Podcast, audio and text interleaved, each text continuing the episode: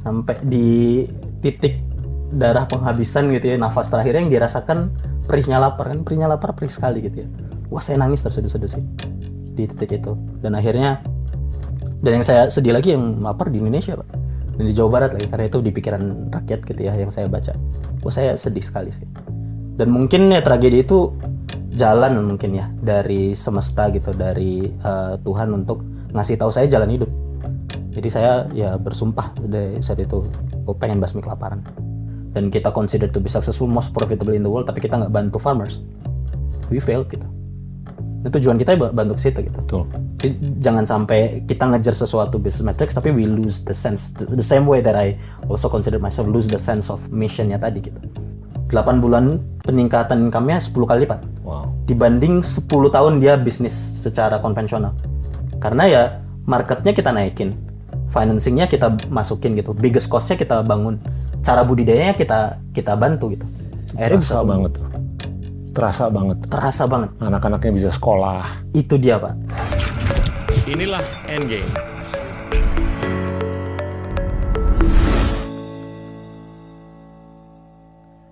Halo teman-teman, hari ini kita kedatangan Gibran Huzaifah, founder dari e-fisheries. Gibran, thank you banget. It's an honor, Pak. Thank you udah diundang ke sini. It's an honor.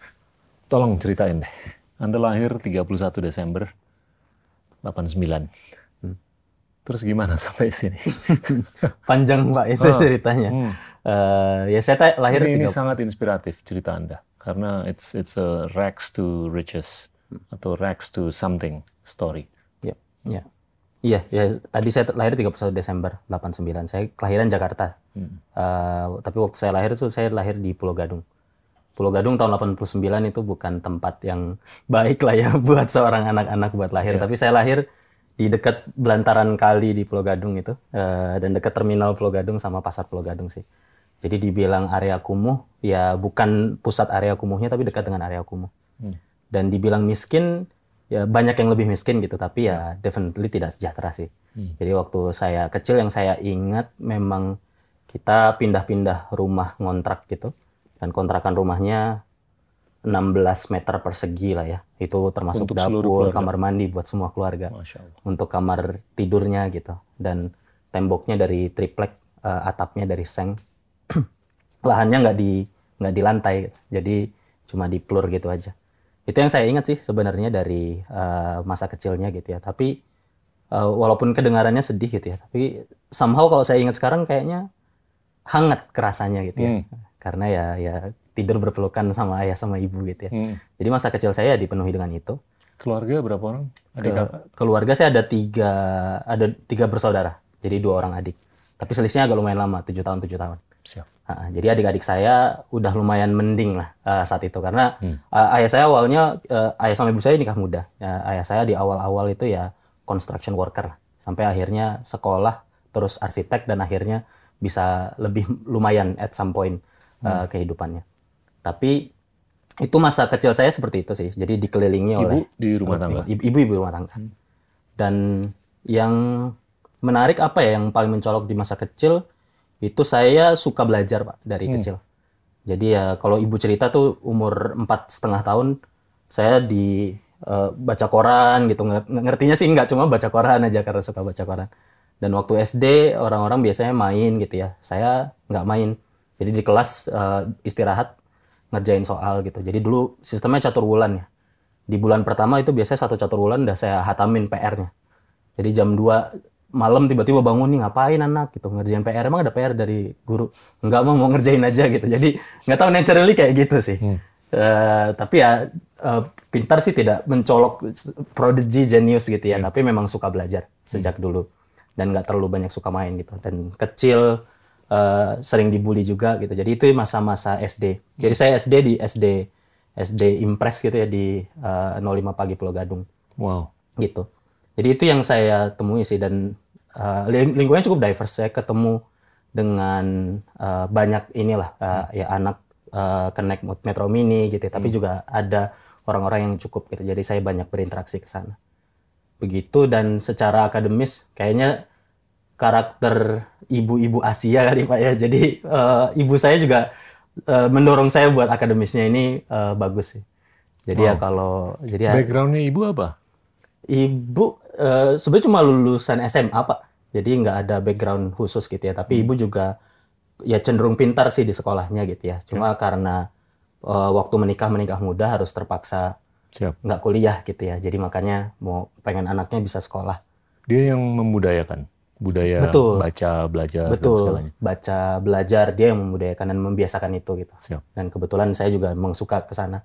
Tapi secara akademis emang ya bukan straight A student juga ya. Kadang-kadang hampir selalu ranking satu lah. Kadang-kadang ranking dua. Tapi kalau ranking satu tapi skornya turun dikit nih, kenapa matematika yang biasanya 90, 87 misalnya. Itu kena marah gitu ya. Tapi waktu, saya ingat ada kayak waktu kelas 4 gitu ya. Uh, yang ranking tiganya tuh dapat Dreamcast waktu itu ada game konsol. Ranking 2-nya dapat PlayStation gitu. Saya ranking satu kan. Uh. lu dapat PS2 dong kan. Enggak juga sih gitu. Jadi saya dapat kalau turun dapat punishment, kalau menang ya nggak dapat apa-apa. Gitu. Jadi udah biasa. Ya yeah, we get something dan ya yeah, it's because what we, we work on it sih. Jadi yeah. itu value yang saya bisa dapetin. Uh, waktu SMP saya pindah ke Bekasi. Jadi SMP akhirnya bisa Kenapa kebeli rumah. ke Bekasi dari Pulau Gadung? Karena beli rumah sih, pengen punya rumah sendiri. Okay. Akhirnya kebeli rumah dulu di dekat Harapan Indah. Sekarang sih Harapan Indah udah bagus nih. Tapi dulu tuh Taman Harapan Baru itu jauh banget. Dari situ masih kebun, masih rawa gitu. Jadi orang mempertanyakan kenapa beli di situ gitu ya. Harganya juga masih rumah waktu itu cuma 54 juta gitu beli rumah di situ. Uh, dicicil gitu ya. Tapi akhirnya masuk ke sana pindah ke SMP. Saya SMP kelas 1 sih sebenarnya di Jakarta, tapi SMP kelas 2 pindah ke SMP Islam Terpadu gitu ya. Karena pengennya ya di swasta lah yang masuk ke situ biar bisa lebih bagus. Nah, tapi yang menarik kejadian di SMP sebenarnya sama saya juga cukup uh, lumayan lah di akademis. Tapi waktu saya ujian nasional, saya nggak lulus ujian nasional. Hmm. Saya nggak lulus. Dan hmm. matematika saya dapat 9 gitu ya. Bahasa Inggris saya dapat 9. Bahasa Indonesia saya 3,01. Kelulusan waktu itu 3,25. Uh, Kok bisa begitu? Nah itu dia yang bingung. Pas dites uh, dengan sama jawabannya sebenarnya nilai saya 8,88 gitu. Jadi ya sebenarnya nggak tahu mungkin komputernya salah, salah atau apa pun ya. Algoritma. Hmm. Iya. Uh, dulu sih karena itu SMP Islam ya, saya dulu agak nakal gitu ya. Jadi guru-guru saya bilang oh, kena azab nih karena kamu nakal ya. tapi ya udahlah, tapi terkenal gitu. Dulu ada anak pintar, tapi karena uh, nakal gitu, bermaksiat dia kena azab. tapi ya udahlah. Tapi itu yang saya alamin karena waktu itu saya pengen ke SMA 8, Pak. Karena SMA 8 terbaik lah ya se iya, iya. Indonesia gitu salah satu yang terbaik hmm. jika bukan yang ter terbaik jadi punya mimpi ke sana gitu cuma gagal karena saya nggak lulus jadi mau nggak mau ya saya ya ya ulang gitu dan hanya bisa ke SMA swasta dan waktu nyari SMA swasta nggak nyari SMA swasta yang bagus saya bilang cari SMA swasta paling dekat aja jadi ada satu SMA di Bekasi, di, di Bekasi hmm. dekat komplek SMA-nya juga baru uh, itu mewah lah ya, mepet sawah, mepet rawa gitu. cuma dua lantai, satu angkatan cuma 35 orang. Oh. Jadi di situ SMA-nya. Uh, eh, dan dan di situ orang tua saya sangat kecewa dengan kondisi itu, apalagi mama saya. Karena ya dari kecil sukses akademik gitu ya, ekspektasinya hmm. besar, tiba-tiba nggak lulus dan tiba-tiba harus ke SMA yang kayak gitu. Tapi saya bilang sama mama saya, saya meyakinkan ya, ya nggak tahu itu anak SMA baca dari mana gitu bilang ya berlian di mana aja juga di berlian mah santai aja coba mana uh, uh, kampus paling bagus di ini gitu. hmm. ITB kayak paling bagus lihat ya nanti aku masuk ITB Wih. Dulu nggak kenal Harvard tuh. Mungkin kalau saya kenal Harvard, targetnya Harvard kali, Pak. Cuma karena, karena ya ceilingnya ini gitu, atapnya hmm. mentok gitu di Indonesia. Jadi ya udahlah masuk nanti ITB. Ya di situ dan SMA saya nggak jelas sih itu SMA Pak sebenarnya. Jadi orang kompleks sekitar situ juga nggak tahu kalau ada SMA di situ. Dan saya ingat kayak saya nggak ngerasa belajar di situ. Jadi guru bahasa Indonesia saya kalau misalkan masuk, saya malas ngajar ya main gitar yuk gitu. Terus kalau istirahat kita main bola gitu ya. Hmm. Terus uh, udah masuk gitu ya the bell gitu. The guru biologi saya sekiranya marahin gitu ya, malah nonton bola. Kamu yang bener dong itu tuh yang gitu gitu. Jadi dan sampai saya ingat kelas 3 SMA waktu uh, harusnya kan orang-orang belajar gitu kayak di SMA negeri lain itu belajar dan lain sebagainya gitu itu saya nggak jadi saya ingat satu kesempatan saya duduk di belakang uh, terus dengerin musik gitu ya dan ini jam jam sekolah gitu ya. terus saya lihat ke depan ada yang main karet pak di depan terus ada yang gambar macam-macam gitu ya. Saya jalan ke depan itu ada yang main skateboard di depan Iya. SMA itu, terus ada yang nembak pakai airsoft gun ke lidah temennya, wah sakit gitu. Jadi kacau memang ya, bawa kameramen. Tapi itu SMA-nya saya sih. Jadi mungkin itu jalan buat saya ya have fun aja di bagian SMA-nya. Tapi yang paling saya ingat kelihatannya dari SMA karena saya punya sahabat waktu itu. Jadi dari sahabat saya ini ada satu eh, adegan yang di mana kita habis habis eh, belajar matematika gitu ya di senja kita memandang sawah sebelah sekolah ngobrolin film. Terus ngobrolin film kita ngobrolin aktor-aktor kesukaan kita siapa gitu. Saya Film suka Tom Hanks, Oh, oke. eh, dia suka Le- Leonardo DiCaprio gitu ya. Terus dia nge-state lu pikir-pikir deh, aktor-aktor itu selalu main ke film-film yang bagus ya. Jadi nggak pernah tuh main sinetron, sinetron apa ganteng-ganteng serigala gitu. Saya nggak gitu. Jadi memang selalu main film-film besar. Dan dia bilang ini yang akhirnya saya ingat selalu gitu ya. Kita ini aktor besar boy di peradaban. Kita hanya main uh, film-film besar peradaban. Asik. Asik. Jadi itu yang walaupun di SMA yang kayak gitu saya selalu punya optimisme. Kalau kayaknya gua aktor besar nih. Terlepas mungkin kecil gitu ya mungkin nggak sebesar itu. Tapi itu yang akhirnya memberikan optimisme untuk bisa masuk gitu. Dan ya saya diberi kesempatan akhirnya bisa lulus SMA dan lolos akhirnya beneran bisa masuk ITB sampai detik ini saya lulus tahun 2007 sampai detik ini saya satu-satunya alumni yang masuk ITB Dari Kayak sekolah itu. prestasi terbesar saya dalam hidup itu masuk brosur paling depan selama Hmm. berapa tahun berturut-turut tuh 15 tahun berturut-turut itu prestasi terbesar saya hidup itu nggak ada yang bisa ngalahin karena saya yang Hmm. lulus dari ITB Pernah ke sana lagi nggak? Eh, pernah beberapa kali ke sana lagi Terus? Eh, dan Nggak mau ini kasih inspirasi gitu. eh, beberapa Iya. kali ngasih inspirasi bisa jadi nih, gue aja jadi gitu loh. beberapa kali ngasih inspirasi Ah. deh Eh, dan setelah setelahnya memang banyak juga alumni alumni yang masuk ke PTN jadi PhD dan lain sebagainya jadi menarik juga dari SMA yang seperti Tapi itu belum ternyata ada yang masuk ITB. belum ada yang masuk ITB pak Seenggaknya di bagian itunya oke lah. Terus sahabat Anda? Eh, sahabat saya masuk UI, Eh, jadi masuk UI sekarang juga starting eh, psikologi kan ya dia eh, bangun psikologi firmnya sendiri Wow. gitu dan saya ya ya masih saling tukar pendapat lah Iya. soal Mulai soal dari hidup. mimpi kan? mulai dari mimpi Keren. dan ya itulah anak Bekasi anak dekat sawah yang akhirnya bisa masuk ITB. ITB belajar apa? ITB saya masuk biologi Oke. gitu dan ya Kenapa biologi? Nah ini menarik sih. Jadi waktu itu uh, guru biologi saya sebenarnya kan ya guru biologi nggak nggak sebegitu ininya ya, nggak sebegitu inspiringnya gitu ya sebenarnya yang tadi ja- belajar jarang gitu. Tapi ada satu pelajaran waktu itu dia ngajarin soal fotosintesis. Hmm. Dan fotosintesis kan kompleks sekali, wah ada chemical reaction yang terjadi dan lain sebagainya. Terus dia bilang, fotosintesis terjadi di satu sel. Bayangin satu daun ada klorofil, ada berapa sel yang ada di satu daun itu, satu pohon ada berapa banyak daun. Di dunia ini ada berapa banyak eh, pohon yang ada gitu. Sementara kompleks banget yang terjadi. Ya itu alam tuh, proses alam katanya. Alam bisa ngajarin sesuatu yang bikin kamu tahu kalau kamu tuh nggak ada apa-apanya kayak gitu. Kompleksitas itu yang akhirnya bikin kamu belajar di situ saya pengen wah saya kayak pengen masuk biologi deh gitu walaupun ya nggak tahu sebenarnya masa depan di biologi ini kayak gimana gitu selain kayaknya kalau masuk yang lain belum tentu masuk pak karena kan lebih susah tapi itu sih yang bikin saya tertarik sama biologi karena dari dulu selalu suka nature ya Hmm. selalu suka natural science dan ya memahami aja soal kehidupan gitu jadi itu yang akhirnya masuk biologi Terus? dan di ITB itu ternyata jadi waktu saya masuk ITB eh, ber- bertepatan dengan ada masalah ekonomi di keluarga. Jadi ayah saya di PHK eh, ya harus Masih apa tukang bangunan? enggak. Jadi udah udah beberapa kerja di beberapa inilah eh, perusahaan eh, ini eh, konstruksi dan eh, ini ya eh, arsitektur gitu ya. Tapi waktu itu kena PHK Hmm. tahun 2007 itu waktu saya masuk. Jadi waktu saya masuk sebenarnya untuk bayar kuliah yang sebenarnya biaya awalnya tuh nol rupiah ya, tapi itu agak struggling. Hmm. Dan waktu saya masuk, karena saya satu-satunya yang masuk ITB kan, jadi saya nggak punya teman, nggak punya saudara gitu ya di di Bandung. Tapi saya tinggal di rumah saudara yang kosong. Itu jauh di ujung Berung. Namanya aja ujung Berung gitu, jadi di ujung Berung gitu. Kadang-kadang itu metafor, tapi beneran tempatnya namanya ujung Berung. tapi di ujung Berung akhirnya saya ingat dulu naik angkot. Eh habisnya tuh bolak-balik udah 11.000 ribu naik angkot. Saya dikasih jatah per bulan 600 ribu, jadi 20 ribu lah sehari. Jadi saya cuma punya 9 ribu buat sisanya gitu, buat makan tiga kali sehari, buat segala macam. Mas 9 ribu. Nah di bulan pertama itu strugglingnya luar biasa karena biasanya tinggal di rumah sama orang tua. Ini saya harus tinggal sendiri. Ini di tahun kosong. berapa nih? Tahun pertama itu Tahun pertama. literally di bulan pertama masuk. Wow. Jadi ya dan bulan pertama masuk saya ingat masuk 20 Agustus itu dua itu udah masuk bulan Ramadan.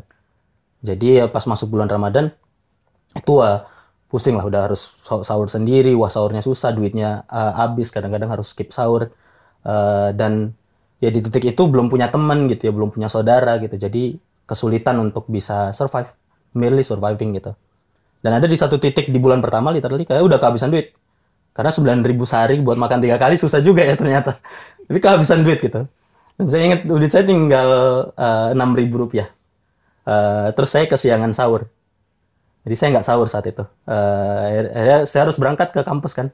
6.000 rupiah berangkat, sekali berangkat tuh 5.500, sisa- sisa 500 perak. Saya kuliah lah dari pagi sampai sore. Jadi dari jam 8 sampai jam 5 sore. Terus saya nggak bisa pulang. Wah duit 500 perak nih. Saya nggak sahur, nggak bisa pulang nih gimana caranya buka gitu. Ya nggak bisa buka nih. Akhirnya saya amalin aja di Masjid Salman ITB itu yang depan depan kampus. Nah akhirnya saya mau nggak mau nginep di masjid dan di masa itu Masjid Salman itu cuma ngasih tiga butir kurma sama dispenser gitu ya. Jadi minum bisa banyak. Ya udahlah saya bukanya ke sana gitu. Jadi kalau sekarang sih udah dapat nasi kotak ya. Dulu belum ada tuh nasi kotak. Itu dan itu saya nginep di kampus. Besoknya saya kuliah lagi karena nggak bisa pulang. Saya nggak bisa sahur. Terus ya itu lagi saya nggak bisa buka. Eh, Nginep lagi di kampus nggak bisa sahur, nggak bisa buka. Jadi selama tiga hari berturut-turut saya nggak sahur, nggak buka, nggak sahur, nggak buka, nggak sahur, nggak buka. Masya Allah. Jadi hampir 70 jam. Dan itu ya ya udah sampai sampai di satu titik. Dan ini bulan pertama kuliah ya. Saya udah terkapar di tengah Masjid Salman gitu ya. Terus udah udah kunang-kunang, waduh, pusing gitu ya. Ini kayak gue bentar lagi mati nih kayaknya. Mati bulan puasa di masjid, wah masuk surga lah, Bismillah gitu. Jadi udah udah mikirnya udah yang aneh-aneh gitu. Tapi di eh, titik itu dan saya duit habis tapi saya nggak tega minta sama orang tua. Hmm. Karena ada alasan lah mereka nggak ngirim uang kan ya, bukan biar anaknya berkurang lah, bebannya berkurang, tapi biar ya ada alasan lah. Saya paling nggak tega gitu. Eh, tapi untungnya jam satu malam saya dapat SMS dari eh, ibu gitu, ah, uang udah dikirim maaf terlambat. Akhirnya dengan uang tersisa saya makan lah saat itu. Setelah gitu ya. tiga hari. Setelah tiga hari. Nah ini kesannya dramatis tapi real gitu. Tetap tepat paginya itu saya baca koran di eh, selasar Masjid Salman. Saya baca terus eh, ada satu kolom satu orang ditemukan mati kelaparan. Masya Allah. Saya- kirain saya yang mati ditemukan mati kan arwahnya yang baca gitu kayak di film-film. Hah. Tapi ternyata enggak, ternyata eh, ya ada yang ditemukan kelaparan dan saya nangis. Karena saya baru aja ngerasain lapar. Hmm. Dan ini orang rasain lapar sampai mati ya. Sampai di titik darah penghabisan gitu ya, nafas terakhir yang dirasakan perihnya lapar kan, perihnya lapar perih sekali gitu ya. Wah saya nangis terseduh-seduh sih di titik itu. Dan akhirnya, dan yang saya sedih lagi yang lapar di Indonesia Pak. Dan di Jawa Barat lagi, karena itu di pikiran rakyat gitu ya yang saya baca. Wah saya sedih sekali sih. Dan mungkin ya tragedi itu jalan mungkin ya dari semesta gitu, dari eh, Tuhan untuk ngasih tahu saya jalan hidup. Jadi saya ya bersumpah dari saat itu, gue pengen basmi kelaparan. Gue nggak mau nanti ada yang mau kelaparan lagi gitu. Jadi seenggaknya di awal bulan pertama kuliah gitu ya, saya dikasih pencerahan gitu. Di kampus saya mau ngapain? Pokoknya gue mau basmi kelaparan gitu. Gimana caranya ya nggak tahu nanti. Hmm. Kepikirannya jalannya dua sih. Yang pertama jadi presiden gitu ya. Nah, ini namanya juga mahasiswa semua jadi mau jadi presiden gitu ya. Sama yang kedua ya fokus di bidang pangan. Gitu di, dan itu yang akhirnya bisa masuk.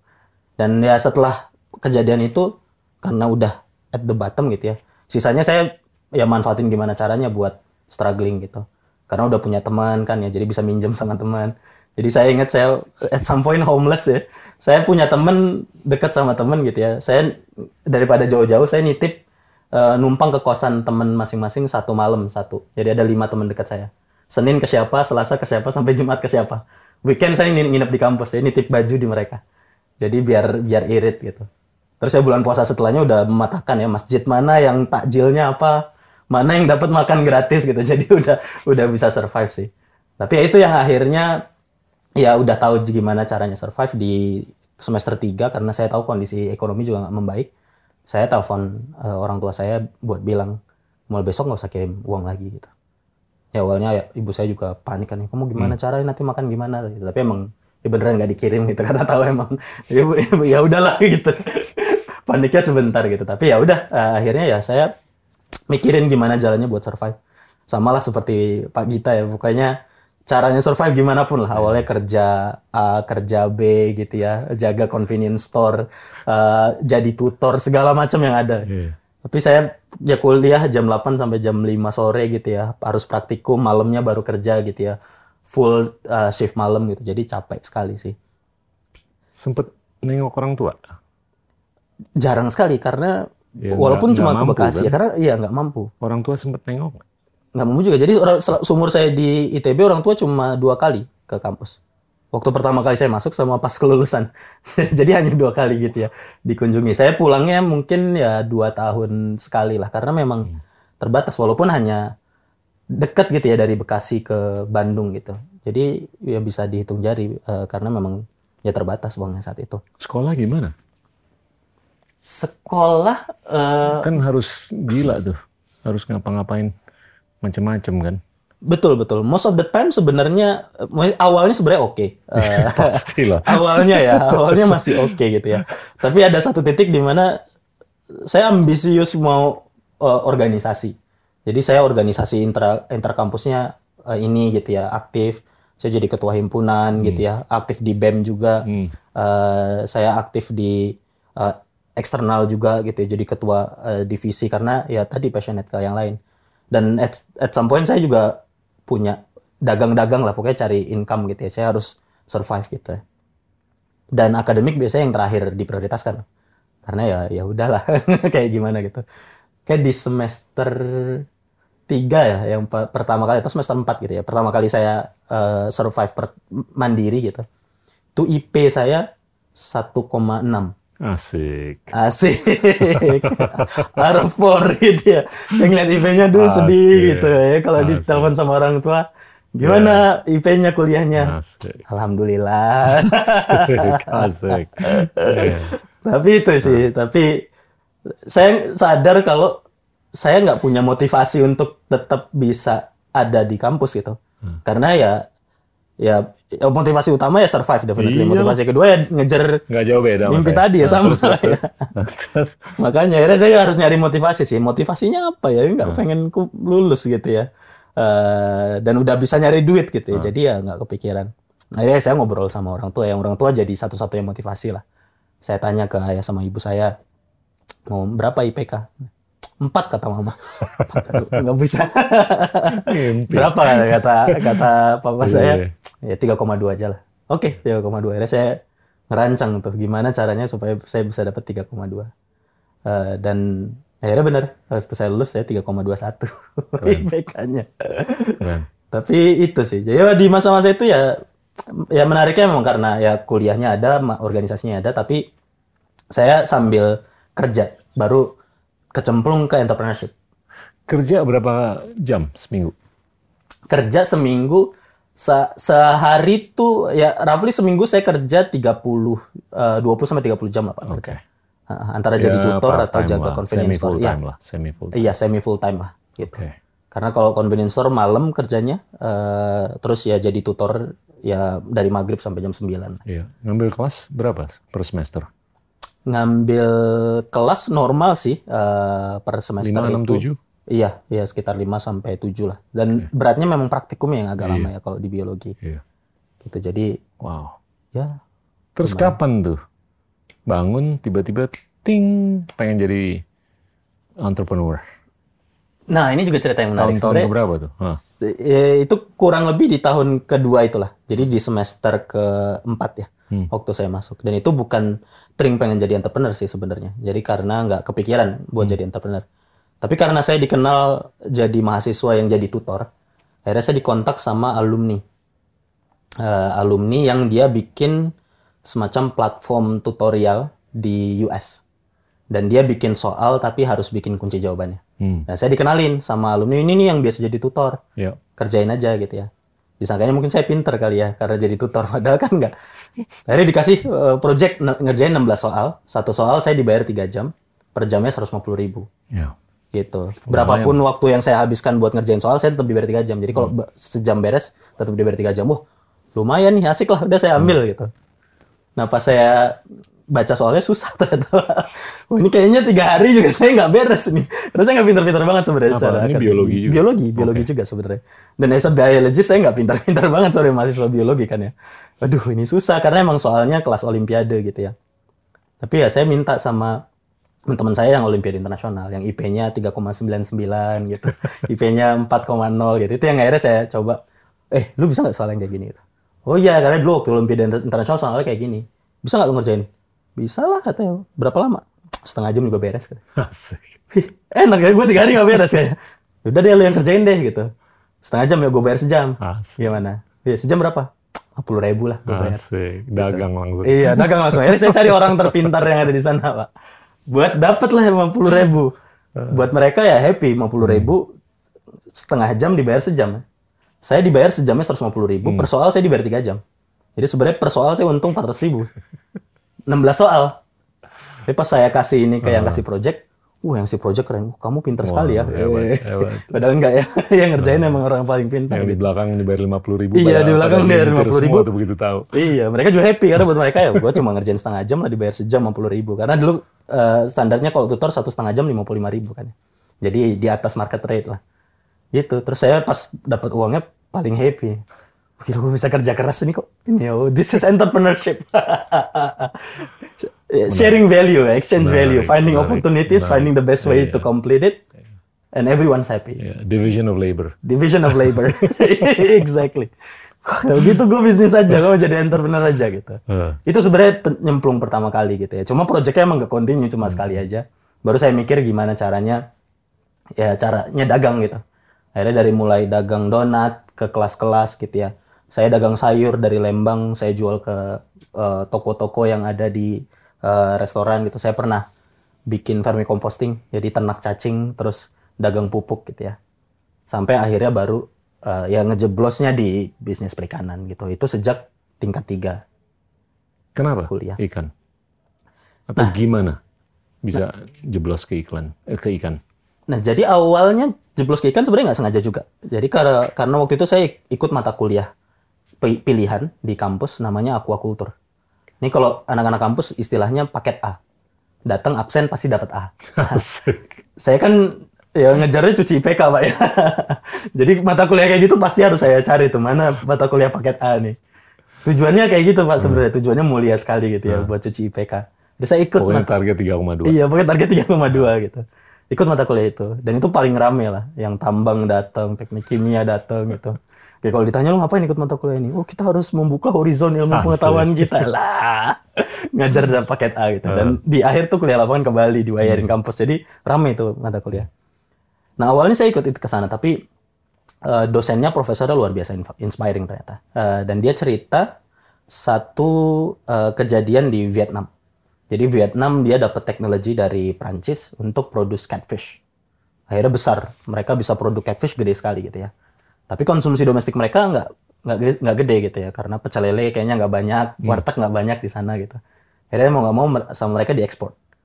Pas diekspor nggak bisa ke ekspor ke US karena US punya channel catfish sendiri gitu ya, yang memang khusus dimakan oleh kalangan redneck gitu. ya. Akhirnya itu yang sama mereka di rebranding bukan dengan nama catfish tapi di fillet dikupas kulitnya Hmm. kan bagus dalamnya gitu di rebranding jadi dory fish tahun 2009 tuh dory fish Oh, Dory itu ternyata catfish. exactly itu jarang orang yang tahu dory itu catfish sebenarnya ikan patin atau ikan lele Ya ampun, baru tahu kita. ya itu dia makanya banyak Padahal yang baru lele tahu. juga ya ujung padahal ujung-ujungnya lele sama patin gitu ya dory itu Hmm. tapi itu yang Vietnam rebranding jadi dory fish dan akhirnya one of the highest consumption for freshwater fish in the US and in, and in the Europe Gila. gitu.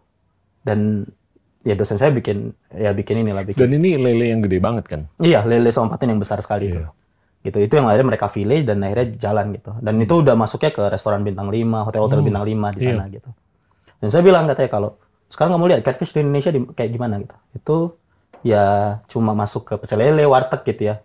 Paling paling banter ya warteg ber AC gitu. Itu paling tinggi levelnya gitu. Tapi ya you'll see over the next 5 to 10 years catfish ini bakal naik kelas. Masuk ke hotel-hotel bintang 5, restoran bintang 5, supermarket. Itu pasti kejadian. Terserah kamu mau jadi bagian itu atau enggak. Kalau mau jadi bagian itu, mulai bisnis catfish. pulang dari itu saya beneran somehow inspired by that pitch gitu ya. Karena saya nyari business opportunity yang emang ya masa depannya cerah gitu. Iya. Ya, pulang dari kelas itu saya cari kolam, Pak. Jadi saya cari kolam gimana saya buka kolam catfish, buka kolam lele. Dan saya dapat satu kolam di daerah Bandung Selatan yang saya sewa itu mungkin dua kali luasnya inilah ruangan ini. Oke. Itu. Dan disewakan 400 ribu setahun. Jadi murah gitu ya. Lebih murah dari kos-kosan, oke? ke Ngekos di situ kayaknya lebih enak gitu. Itu yang akhirnya saya sewa pertama kali, saya tebar lele. eh, baru deh. eh, Bibit dari panen. Bibit saya cari lokal yang Oke. ada di sana. Bukan bibit yang kayak di Vietnam atau apa gitu. Bukan, bukan. Bibitnya emang cari lokal aja sih, karena memang belum kepikiran yang ada di situ. Mungkin nggak untuk ukurannya sama dengan yang di Vietnam? Mungkin. Dan itu yang sekarang kan di mana-mana sebenarnya dori sama file Iya. dori udah ada di mana-mana kan. Itu 100% lokal Oke. productionnya. Jadi jadi kita memang tutup keran impor dari Vietnam. Sekarang dori yang emang udah ada udah masuk eh, lokal. Terus tadi? Ya itu dan itu yang akhirnya saya udah terjun gitu ya masuk ke bisnis budidaya ikan dari satu kolam. Pas panen pertama lumayan sukses panennya gitu. Tapi saya lupa harus jual hasil panennya kan, nggak cuma panen aja gimana saya jualnya ya, nggak kepikiran gitu. Saya cari market gitu ya, saya mau jual ke pecel lele awalnya. Mau pecel lele mau sebenarnya mau lah mas, berapa mas butuhnya? 3 kilo lah mas. Saya ada 130 kilo mas mau nggak? Dasmu ya nggak mau lah. Jadi nggak bisa gitu ya. Saya jual ke pasar nggak bisa juga karena udah ada mafianya lah ya, don lele itu mafianya. Jadi di situ yang pas mau masuk Don lele. Iya. Asik. Ini banyak istilah baru. ada istilah baru, ada mafianya gitu. Jadi saya nggak bisa masuk ke pasar juga. Wah, bingung nih. Mau nggak mau saya jual ke tengkulak. Saya jual ke tengkulak untung 500 perak. Saya panen 130 kilo Per aja. ikan, per kilo. 500 per kilo itu sekitar 8 sampai 10 ekor ikan. 123 kilo. Iya, jadi saya 130 kilo, 500 perak, cuma untung 65 ribu. Dua bulan. Jadi per bulan cuma 30 ribu. Pantas aja nih disewain 400 ribu ya. Kayaknya nggak profitable kayaknya bisnisnya. Tapi challenge-nya adalah Pak, buat di sektor yang kayak gini, farmers don't have any control for their produce. Iya. Karena challenge-nya mereka harus jual hidup. Karena kalau jual hidup, harus jual saat itu juga. Kalau dibesokin ikannya makin besar. Karena jualnya kan ke pecel lele ya. Pecel lele kan ukurannya satu piring gitu. Eh, nggak bisa lebih besar dari itu gitu ya. Nggak bisa satu meja gitu misalnya. Jadi karena hanya satu piring, akhirnya kita mau jual saat itu juga. Dan yang punya akses ke market yang kecil drop points-nya, ya tengkulak. Akhirnya tengkulak, mau nggak jual ke saya, bapak jual aja sendiri gitu. Itu yang nggak punya kontrol sih. Makanya di situ saya mikir, gimana caranya saya bisa jual kapan pun gitu ya. Yang keinspirasi dari yang tadi, kenapa nggak saya fillet aja? Atau saya bikin nugget. Akhirnya saya pilih, saya bikin nugget, saya bikin bisnis kuliner di kantin mahasiswa, Pak. Brandnya Dori. Dengan yang pertama ini yang 123 kilo. Pertama, ya. Dari 120 saya jual ke tengkulak sih. Cuma kan saya udah kontrak setahun kan. Jadi ya panen kedua, mau nggak mau lah. Saya pikirin gimana caranya. Ya udahlah, saya bikin bisnis kuliner ya. Akhirnya jual nama brandnya Dori. D-O-R-R-I gitu. Dulu itu yang saya buka. Saya buka jual ke mahasiswa-mahasiswa gitu ya. Saya bikin di kantin belakang eh, kampus lah di ITB buat bikin ininya kantinnya supaya ukuran berapapun ya bisa kejual gitu. Makanya dulu ya trial dulu gitu ya di file orang tahu nggak ya ini lele gitu.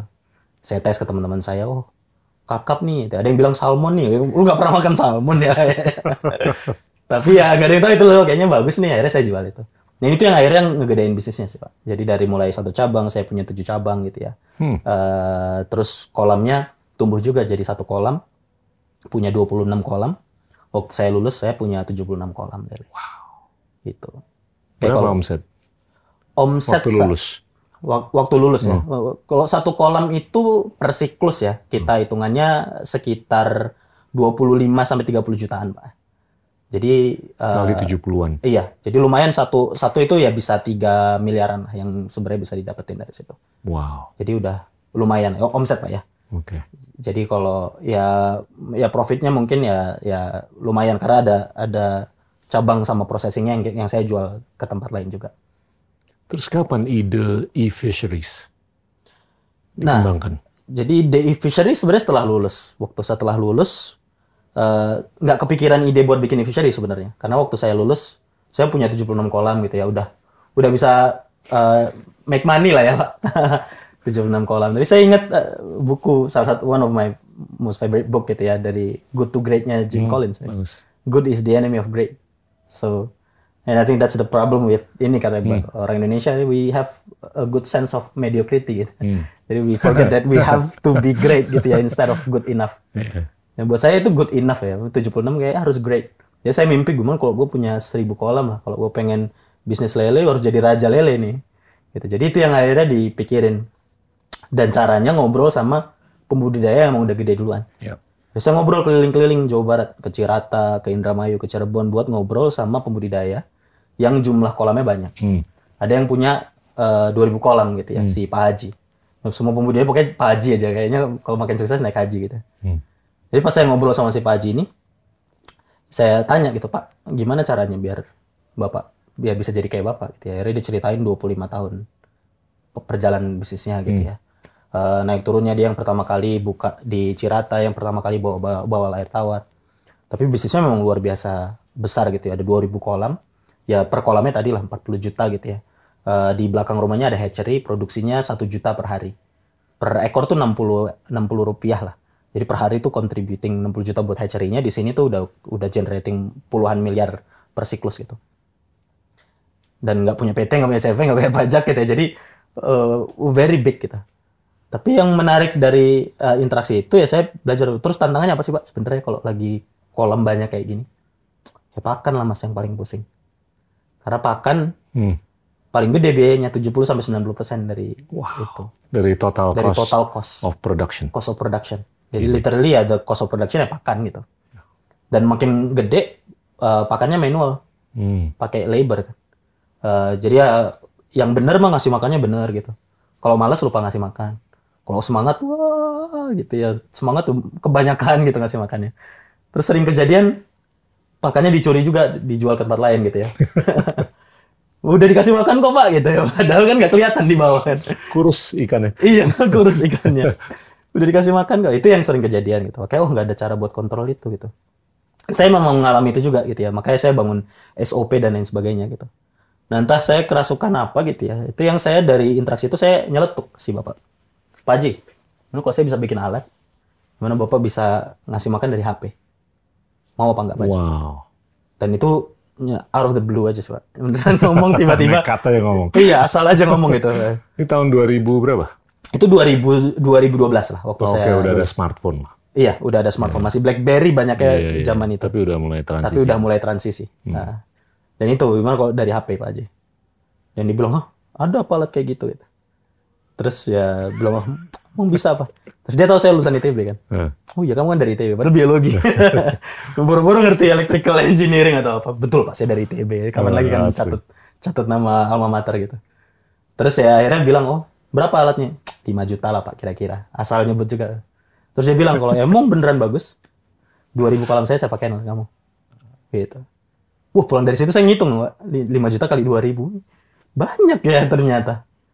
Pulang dari itu malah jadi kepikiran ide lain gitu. Di Indonesia kolam ada banyak banget. bener. We have 3.4 million farmers di Indonesia. Asumsi satu farmers punya dua kolam aja, berarti ada 7 juta kolam gitu. Gila. Jadi ada puluhan juta kolam sebenarnya di Indonesia gitu. Iya. Dan nggak ada yang tapin ini gitu. Bayangin kalau saya udah ngebayangin yang baik-baik kan ya. Wah, kalau saya bikin alat ini dipakai sejuta aja kali 5 juta, uh banyak nih Wow. duitnya. Kok nggak ada yang bikin ini ya? Kenapa nggak saya bikin ini aja? Jadi pulang dari itu yang awalnya kepikiran buat ngegedein bisnis perikanannya, saya malah ngulik buat bikin prototype dari alat ngasih makan ikan tadi. Gitu. Dan akhirnya waktu pertama prototype, saya googling aja caranya dan inspired dari ini eh, water sprinkler di gedung. Jadi ya kasih sensornya berupa api keluar air gitu ya. Kalau sensor yang lain keluar pakan kayak sama-sama aja. Ya, cari teknologinya apa ya ini. Dan ya udah saya ngair satu anak SMK buat ngebangun itu. Tapi awalnya itu basisnya SMS. Gitu. Jadi ngirim SMS terus pakannya keluar. Gitu. Saya ngelakuin itu dua bulan eh, build prototype-nya. Min- Minjem di garasi temen. Eh, terus ngair satu anak SMK modal dua setengah juta. Akhirnya udah build first prototype gitu. Jadi pakai kaleng bekas, bekas susu yang ada di Lembang.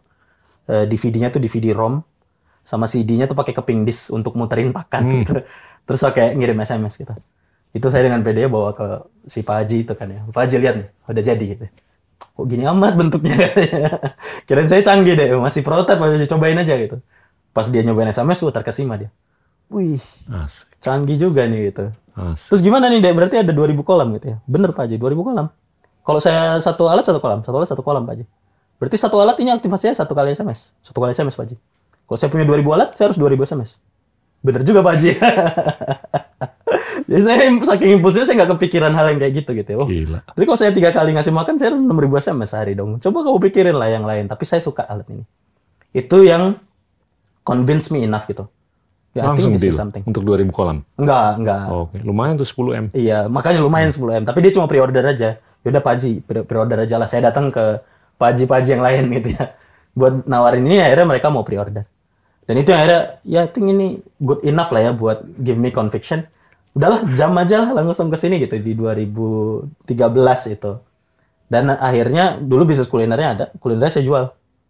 Bisnis eh, ikannya saya lepas lah. Eh, buat masukin itu modalnya saya pakai buat bikin fishery.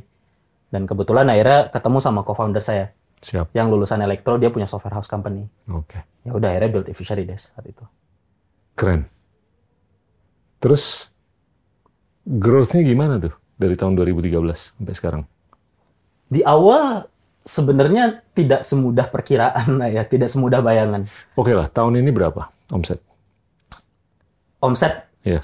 ya by the end of the year around 3 sampai 4 T lah tahun. Gila. Mulainya dengan 60 ribu ya? Mulainya dengan 60 Iya ribu. kan? Dengan kolam pertama itu kan? Dengan kolam pertama, Pak. Iya kan? 123 Betul. 65 kali ribu. gope cuma 60-an ribu. Itu gimana tuh? Bisa begitu? Jadi kalau dari awal sebenarnya apa e-fishery sekarang dengan apa yang dibayangkan di awal itu udah sangat berbeda. Karena yang awal saya bayangkan sebenarnya saya cuma pengen bikin alat terus jual Siap. ke petani gitu ya dengan model yang kayak tadi. Dan nggak kepikiran macam-macam sebenarnya. Ya. Tapi setelah saya bikin alat sama bikin prototipenya eh, ya ada ya, ya I, I, I definitely was lucky lah ya. I get a lot of luck gitu. Saya kebetulan satu asrama waktu itu sama eh, Zaki, Ahmad Zaki yang bikin Bukalapak. Dulu satu asrama sama Fajrin itu satu asrama beasiswa. Pas mereka bikin Bukalapak itu very early. Saya consult sama mereka. Eh, ngobrol-ngobrol sama mereka. Dan mereka bilang oh gue mau bikin ini nih Bukalapak ini, ini mau, mau jadi Amazon Alibaba. Saya nggak ngerti apaan Amazon Alibaba sih? Tapi itu very early I mean, no, no one use Bukalapak back then gitu ya. Tapi dia ngasih tahu saya potential of internet business gitu. Nanti funding tuh bakal banyak ke sini gitu ya internet business. Itu mending lu start your own e-commerce company lah. Aduh, nggak mau lah e-commerce kayaknya gue nggak passionate di bidang e-commerce gitu. Tapi akhirnya pas saya cerita nih gue punya ini nih. Hmm. Oh, I think this is something nih, lu coba put internet lah. Ini kan alat, lu pas masukin internet nanti jadi IoT, Internet of Things. Internet of Things is the next big thing nih, jadi you need to start from there. Then I started, you know, look up to the internet business model. Dan buat ngelihat kira-kira ini bisa dibuild jadi internet business atau enggak. Gitu. Jadi awalnya memang alat dan akhirnya kita spin off jadi internet business. Makanya pas pertama bikin alatnya, itu kita tawarin ke farmers. Meng-challenge-nya convince farmers. Karena ini alat kayak gini mereka nggak pernah make. 25 tahun mereka makainya pak- pakai tangan gitu. Jadi challenging ternyata. Si Pak Haji yang awalnya bilang, ya saya pakai 2000 kolam, ternyata nggak nyobanya cuma dua, nyobanya cuma lima. Buat convince pertama farmers itu Padahal itu jalan kan dengan hard. dua kolam itu. Jalan, jalan. Iya kan? Nah, ah, Kenapa dua. dia nggak mesen untuk 2000 kolam? Terus yang bertahap nambah sih Pak sebenarnya. Gitu. Tapi buat dia invest langsung misalnya pas Iya, dipikir-pikir oke. kan 10 miliar, miliar langsung mending saya buka kolam baru gitu ya. Iya, iya. Daripada saya beli mesin gitu. Siap. Itu yang akhirnya wah agak beda juga economicsnya. Sampai ya saya bisa convince beberapa farmers buat make alatnya ini. Dan karena with that being said ya saya kepikiran business model pas uh, alatnya ini ada, we can capture a lot of data informations.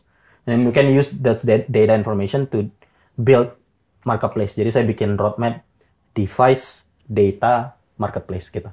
Wow. Yang akhirnya walaupun nggak kebayang uh, modelnya kayak gimana. Tapi di tahun 2015 uh, buat nge- ngejar growth-nya gitu ya, kita ngeluncurin satu model bisnis namanya feeding as a service. Gitu. Jadi daripada mereka bayar 5 juta gitu ya, 7 juta, bayar sewa aja Pak, 10 ribu per, per hari. Gitu. Jadi ya ya udah bayar service untuk feedingnya gitu ya. Alatnya akhirnya 10 ribu per hari itu yang akhirnya numbuhin growth-nya. Jadi yang awal yang make cuma 10 petani, 20 petani gitu ya. Lama-lama yang make ada ratusan petani, eh, pembudidaya gitu ya. Dengan berbagai macam kolam. Hmm. Itu itu yang kita lakukan dari 2015 sampai 2018. Di 2018 2019 akhirnya kita udah punya data. Datanya kita bisa tahu pakan yang mereka pakai berapa banyak, berapa berapa sekali per hari mereka pakai pakannya. Kita, kita kasih mereka aplikasi dan kita ajarin cara makainya. Kita tahu kapan mereka panen, berapa banyak mereka panen. Kalau ada ikan yang mati mereka masukin ke aplikasi. Jadi kita punya banyak data tapi granular per kolam. Dan itu yang akhirnya pas kita lihat, uh kayaknya data kita ini valuable ya. Buat kita build something gitu ya. Karena kita punya community, punya datanya juga. Menarik. Makanya waktu 2019 kita mulai mikirin gimana caranya kita pakai data ini untuk sesuatu yang lebih besar lagi buat ngebantuin farmers.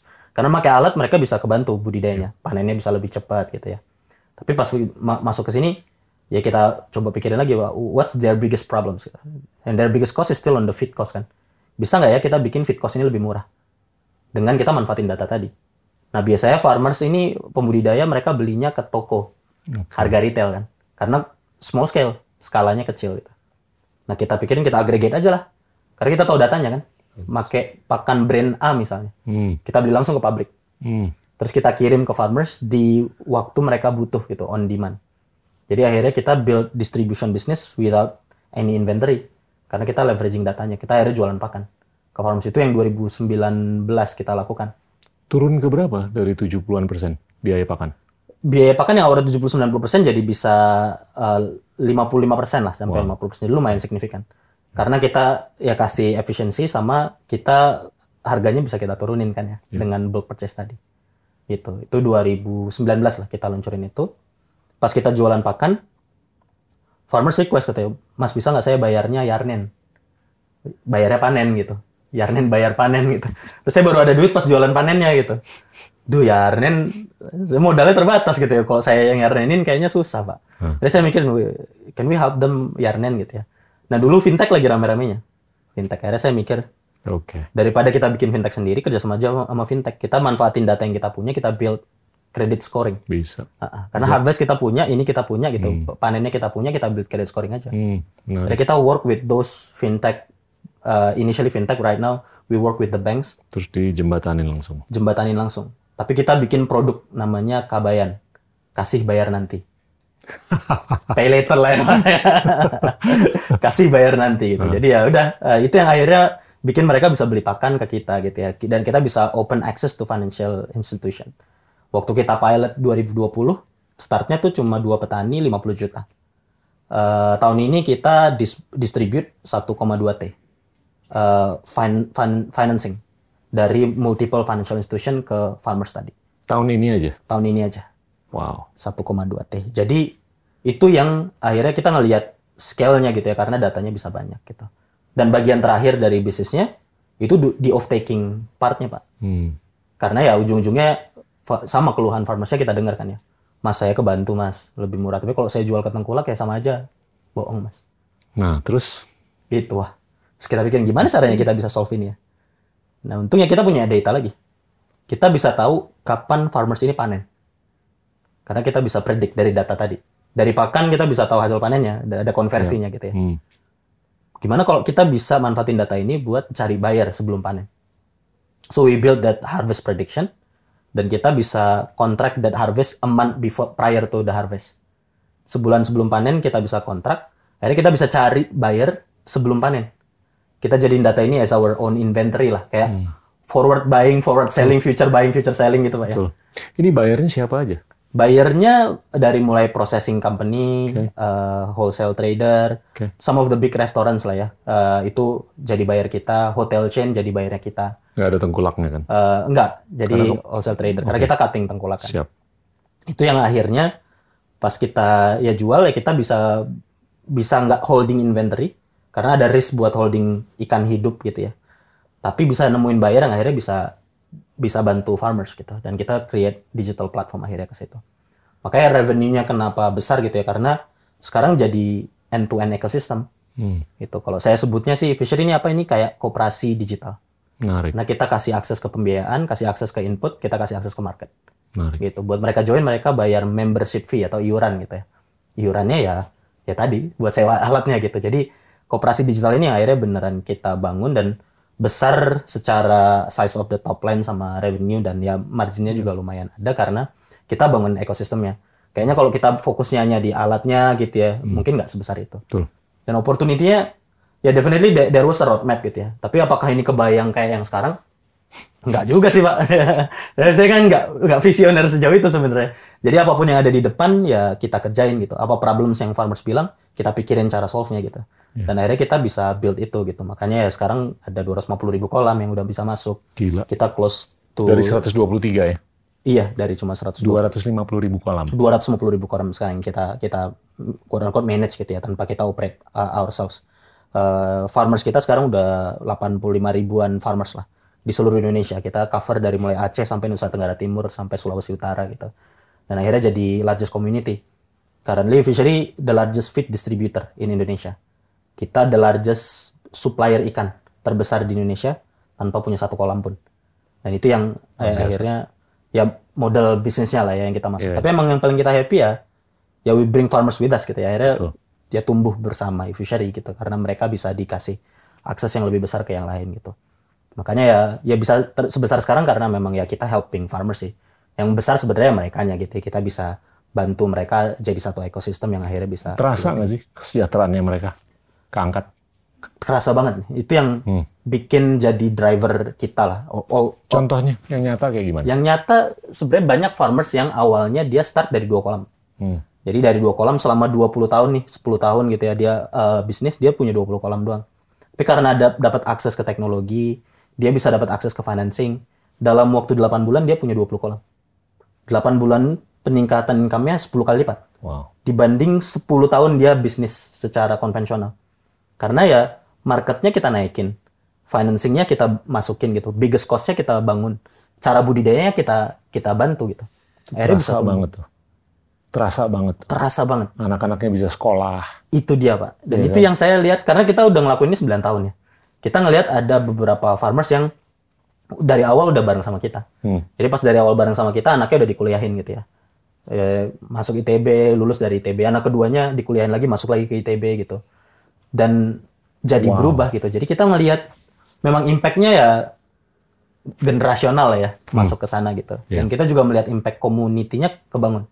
Di satu tempat ada yang di area eh, Pantura gitu. Yang mana awalnya cuma farmersnya cuma berkelompok ada enam orang. Jadi yang mereka bangun akhirnya bisnisnya makin gede dong, makin profitable karena awalnya mereka cuma manage enam orang itu manage 15 kolam. Jadi ya manage-nya jadi 65 kolam. Tapi orang-orang sekitar jadi ngeliat, oh saya mau join dong gitu. Yang tadinya pengangguran, nggak ada akses ke pekerjaan gitu ya. betul. Terus mengemis di pinggir jalan. Akhirnya kita bangun mereka jadi ya pengusaha ikan. Ya. Akhirnya sekarang eh, anggotanya itu ada 42 eh, farmers gitu yang akhirnya ngelola ratusan, 200-an lah Wow. kolam gitu. Dan itu yang kita lihat ya beneran yang bikin driver kita sih untuk Hmm. bisa tetap karena income sama eh, ininya ya kesejahteraannya tumbuh gitu. Hmm. Kayak yang yang saya kadang-kadang tersentuh ya karena kita nggak melihat itu. Jadi kalau saya visit misalnya ke lapangan itu ya pembudidaya-pembudidaya yang umurnya 50 tahun gitu itu saya tuh cium tangan gitu. Saya jadi nggak enak Pasti, sendiri gitu. Karena sebegitu ininya mereka sebegitu berterima kasihnya karena Life changing. exactly. Life changing gitu ya. Dan dan hopefully ya kita bisa ya karena ini yang saya juga sering ini ya speech internally gitu ya. saya bilang yang kita lakuin itu sebenarnya simple. Kita buka akses ke teknologi. Kita mengurangi kesenjangan teknologi. Karena dulu teknologi ini kan cuma fokus untuk solving urban community ya dan kadang-kadang teknologi yang di solve ini sesuatu yang sebenarnya nggak fundamental buat kemanusiaan lah sesuatu yang convenience gitu. Kalau kita ngomongin AI, AI buat foto supaya lebih ganteng gitu kan ya itu kan buat kemanusiaan yang tidak terlalu signifikan gitu biar jadi ada kucing-kucingannya gitu ya. Nah, eh, ini stiker zero to kucing. one. Ini zero to Exactly, one. Ini jadi- bukan one to many nih. Jadi itu yang kita beneran bangun gitu ya. Kita buka akses ke teknologi, ngurangi kesenjangan teknologi buat uh, orang-orang yang jarang tersentuh gitu ya. Tapi setelah kesenjangan teknologi ini berkurang, ini bisa kasih akses terhadap the whole economy. Iya. Yang akhirnya kita ngurangi kesenjangan ekonomi gitu. Betul. Dan akhirnya karena kesenjangan ekonomi berturun, ya kesenjangan sosialnya at some point, hopefully bakal ber- bakal berkurang gitu. Karena ya kita bisa kasih kesejahteraan itu dan itu yang akhirnya kita passionate from a very simple idea, Hmm. kita bisa kasih impact dan bisa ngebangun ngebangun itu yang di luar beyond our wildest dream ya. De- definitely beyond my my wildest dream gitu ya. Itu yang akhirnya kita bikin ya lah ya kayaknya masih gede marketnya. Ini kan oke lah ada beberapa pilar lah di hulu, midstream, pakan sama distribusi kan. Eh Berapa petani yang udah diberdayakan sekarang? 80-an ribu lah Pak, 80 ribu budidaya. Totalnya kan 3 sampai 4 juta kan Betul. di Indonesia. Ini gila nih upside-nya. Betul.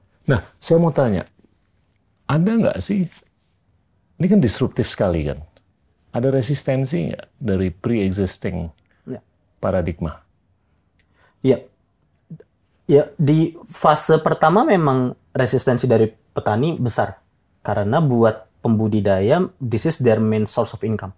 Hmm. Jadi kalau ada teknologi masuk atau apa pun, main source of income-nya terpengaruh dong. Jadi mereka very resistant Ya. at the very beginning gitu ya. Makanya yang tadi Pak Haji dan yang lainnya yang pembudidaya-pembudidaya lebih kecil, itu jauh lebih sulit buat kita yakinkan, Pak pakai dong teknologinya gitu. Karena kurang literate lah Iya. mengenai teknologi kan. Exactly, kurang literate soal teknologi, kurang literate soal bisnisnya juga. Jadi kalau kita bilang Pak profitnya nanti naik gitu. Emang Tapi profit ada, saya, ada, saya ada sekarang berapa? unsur lain nggak yang yang tabrakan? Kalau di level farmer saya sebenarnya enggak. Jadi Hmm. karena awalnya kita starting dari teknologi ya. Now setelah kita tadi midstream main, downstream main, baru deh banyak eh, resistensi dari pemain yang lain. Jadi tengkulak-tengkulak yang emang udah ada, Hmm. agen pakan yang udah ada gitu ya. Kan mereka yang ngasih akses ke pembiayaan sekarang kan mereka ya sebenarnya. Iya. Dan dan dan itu mahal sebenarnya buat farmers Iya. gitu ya. Gimana tuh memerangi hal-hal seperti itu? awalnya memang kita literally perang sama mereka gitu karena semangat kita ya selama masuk ke farmers gitu ya apa pun disruption yang harus kita lakukan ya it's necessary lah Eh, tapi ternyata challenge-nya besar sih Eh, di di satu sisi emang Iyalah. life threatening juga kadang-kadang Hmm. gitu karena saya pernah di satu tempat gitu ya saya dikerubungin sama tengkulak-tengkulak dimasukin ke satu ruangan terus ngapain di sini nih Hmm. gitu kita punya kearifan lokal yang ada di sini jadi wah itu susah gitu ya tim tim kita apalagi sering yang kayak gitu ya karena nggak bisa play fairly lah Hmm. tapi yang yang bikin kita khawatir saat petaninya kena pembudidaya kena karena pas pembudidaya nggak mau jualan ke tengkulak harga kita lebih bagus itu ikannya ada yang diracun loh. Ouch. Ya, ikannya mati wah Ya. kasihan dong mereka. Waduh, kalau kayak gini susah juga. nih. Jadi kita coba pikirin bisa nggak ya kita figuring out the disruption needs to happen, farmers need to grow gitu ya. Tapi jangan sampai malah social friction terlalu tinggi gitu ya. Jadi kita sit down together sama eh, tengkulak-tengkulaknya itu. Jadi pas kita ngobrol sama tengkulak, ya kita tanya, Pak, gimana cara kita bisa masuk gitu ya. Dan yang kita sadari ya tengkulak juga they just try to make a living. They're not evil person Betul. gitu ya by nature kan ya. They just try to make a living and this is the way that they defend their livelihood, defend their market gitu ya. Uh, by playing that that that part gitu ya. Jadi pas mereka masuk ya sebenarnya mereka businessman gitu ya, mereka entrepreneur. Jadi kita pikirin Pak, udahlah daripada farmersnya Bapak yang urus, Bapak cari buyer, nggak usah, kita aja yang cari buyer, farmersnya kita yang urus. Bapak jadi mitra logistik kita. Karena Bapak punya truk kan, eh, Bapak punya tim panen. Yaudah, tim panen kita bayar per kilo. Per kilonya lebih murah, tapi Bapak nggak usah nggak usah mikirin macam-macam gitu. Tapi kita kasih size bisnis yang lebih gede, Oke. gitu. Itu yang akhirnya kita coba kerjain gitu Oke. ya Kompensasinya di situ. ya? kompensasinya di situ gitu ya. Oke. Buat kita sebenarnya win-win karena kita nggak harus build our own capex kan ya. Truknya, timnya, skill setnya juga udah very particular di mereka lah. Hmm. Jadi waktu kita rebuild, supply chain-nya kita create more efficient sebenarnya. Karena ya definitely tetap ada disruption lah. Di tengah-tengahnya midstream ada yang kita cut gitu ya. Tapi yang dekat ke farmers yang risk risknya gede buat mereka ngeganggu farmersnya kita coba manage gitu supaya mereka kerjasama masuk ke ekosistem kita gitu. Dan ini terjadi hampir di semua platform lah ya. Ride hailing di awal-awal juga sama kan ya. Pasti. Ojek pangkalan masuk gitu ya. Tapi ujung-ujungnya ya mereka mau join gitu ya. Iya. Karena ya ya ya masa depannya ada di sini Hmm. gitu. Mereka juga bisa dapat value setelah join. Itu juga yang kita coba berikan sih eh, pemahamannya dan akhirnya lebih enak. Dan di beberapa tempat saat itu udah kedengeran gitu ya. Pas mereka masuk mereka langsung datengin kita. Saya mau deh jadi dari fishery gitu ya. Gimana caranya? Saya kasih petani saya deh. Jadi saya join jadi partnernya mitranya Oh, fishery. menarik. Jadi itu yang yang memang ya sesuatu yang eh, ya missing memang di awal. Kayaknya memang harus diobrolin sih, harus kita bangun bareng-bareng gitu ya. Dan ujung-ujungnya ya ya menguntungkan untuk semua pihak lah yang yang ada gitu. Gitu. Dan kadang-kadang kita juga nge-switch mereka jadi petani aja, Pak. Gitu. Kita kasih modal, kita kasih pakan, kita kasih market. Lebih untung loh, Pak, masuk ke situ. Akhirnya ya udah mereka juga ada yang ke situ. Jadi ada beberapa cara lah yang kita masukin supaya sosialnya juga friksinya nggak terlalu besar yang akhirnya bisa banyak kerugian-kerugian yang tidak tidak dibutuhkan. Ini porsi air tawar sama payau sama laut gimana nih? Kalau di kita mayoritas 70% itu air tawar. Oke. Jadi ikan nila, mas, lele, patin, eh, bawal gitu, bawal air tawar. Eh, sekitar ya 25 persenan itu ikan payau. Payau. Eh, termasuk udang ya. Jadi bandeng sama eh, udang, udang faname. Baru sisanya ikan laut. Jadi ikan laut yang farming ya. Karena kita fokusnya memang di budidaya, bukan di Siap. perikanan tangkap. Dari 3 sampai 4 juta petani ini kebanyakan tawar atau laut? Atau Kebanyakan tawar. Tawar. Kebanyakan tawar. Memang, Mayoritas. iya, memang volume wise juga kita tawar paling besar sih. Oke. Eh, tapi ya value di udang cukup besar kan ya. Export value kan 2,4 billion ya. Hmm. Untuk export value yang ada di udang gitu ya. Dan itu ya the biggest ex- eh, export buat seafoodnya juga gitu. Tapi ya farmersnya nggak sebanyak itu sebenarnya. Iya. Tapi sisanya yang low value, yang domestic market itu yang paling besar pak. Keterbatasan di laut ini kan besar kan ya. Tapi nggak tahu ya. Kelihatannya prospeknya bagus kan. Karena ukurannya gede banget kan. Lautnya gede banget kan. Betul betul. Nah itu yang menarik ya, yang kadang-kadang overlook. Karena Iya. di Indonesia eh, kita sebenarnya punya potensi terbesar untuk fish sama shrimp farming. Hmm. Budidaya ikan sama udang itu kita paling besar. Kadang sekarang itu kita kalau nggak kedua ketiga setelah China, India atau setelah China lah. Hmm. Tapi sebenarnya dibandingkan sama mereka, kita ini yang paling potensinya lebih besar dibanding mereka. Karena garis pantai kita kan terpanjang kedua, tapi yang paling fertile Hmm. untuk ditanemin eh, udang sama ikan. Ya. Dan kalau di China sama di India budidayanya tuh hanya di satu areanya aja karena empat musim. Jadi mereka di yang daerah selatan. selatannya gitu ya yang yang kebangun. Indonesia dari Aceh sampai Papua bisa Hmm. bisa budidaya ikan sama udang. Dan based on data kita cuma utilizing 7% dari total potensinya. Hmm. Betul. Jadi upside-nya kita masih bisa Gede jadi banget. nomor satu. Hmm. Iya. Dan ini inherent inilah inherent uh, potential yang kita emang udah punya langsung gitu ya dari sananya by nature gitu ya. Hmm. Jadi kita bisa ngelihat ya fishery sector di Indonesia harusnya bisa jadi nomor satu gitu. Makanya juga yang kita ya semangat gitu ya kalau fishery sector ada company yang dari Indonesia in the fishery sector, we should be number number one global company yang ada di sana gitu. Ya. Tapi kalau kita lihat top 10 seafood company saja globally yang nggak ada Indonesia gitu. Top 20 juga nggak ada Indonesia gitu. Makanya itu yang yang ironi eh, eh, ironis buat kita gitu ya. Makanya gimana caranya kita bisa build ke sana gitu. Seenggaknya e-fishery udah bisa mulai membuka jalan ke situ lah. Iya, iya. Technology wise sekarang kita aquaculture technology company in the world kita nomor satu. Udah terbukti. Ah, ah. tapi ya buat size of yang lainnya kita mau bangun itu yang pertama ya one upside dari Indonesia gitu ya. Yang kedua kita melihat upside dari uh, aquaculture itu sendiri budidayanya gitu ya. Karena currently this is the fastest growing food sector in the world and globally double digit 13.7% CAGR Pak. Tapi yang menarik dari sini eh, karena udah fastest growing food sector alasannya sebenarnya clear gitu karena kalau kita lihat makan yang di piring gitu ya ayam tuh udah farming kan sapi dagingnya udah farming gitu beras udah farming gitu Betul. Tapi ikan satu-satunya sumber protein yang paling gede yang gede itu major Hmm. yang nggak nggak 100% farming Lim- 52% ikan yang kita makan itu masih wild capture Iya. da- da- dari laut gitu ya which is oke gitu tapi kalau kita ngelihat long termnya nggak sustainable Iya. dan ya ya humanity kan kita pindah dari hunter ke farmer Hmm. jadi di di di sector ini there's there's only upside karena ya over the long run orang pasti bakal makan lebih banyak ikan farming dibanding yang lainnya. So there won't be any downside gitu ya. Kayak dibanding sektor yang lainnya yang cuma single digit karena udah fully farm gitu ya. It's about the change of the consumption be- behavior. Tapi sekarang kalau consumption behavior nggak berubah aja pasti production behavior yang bakal berubah. Yang awalnya ngambil dari laut jadinya di farm gitu. Itu yang yang long termnya bakal uh, banyak gitu.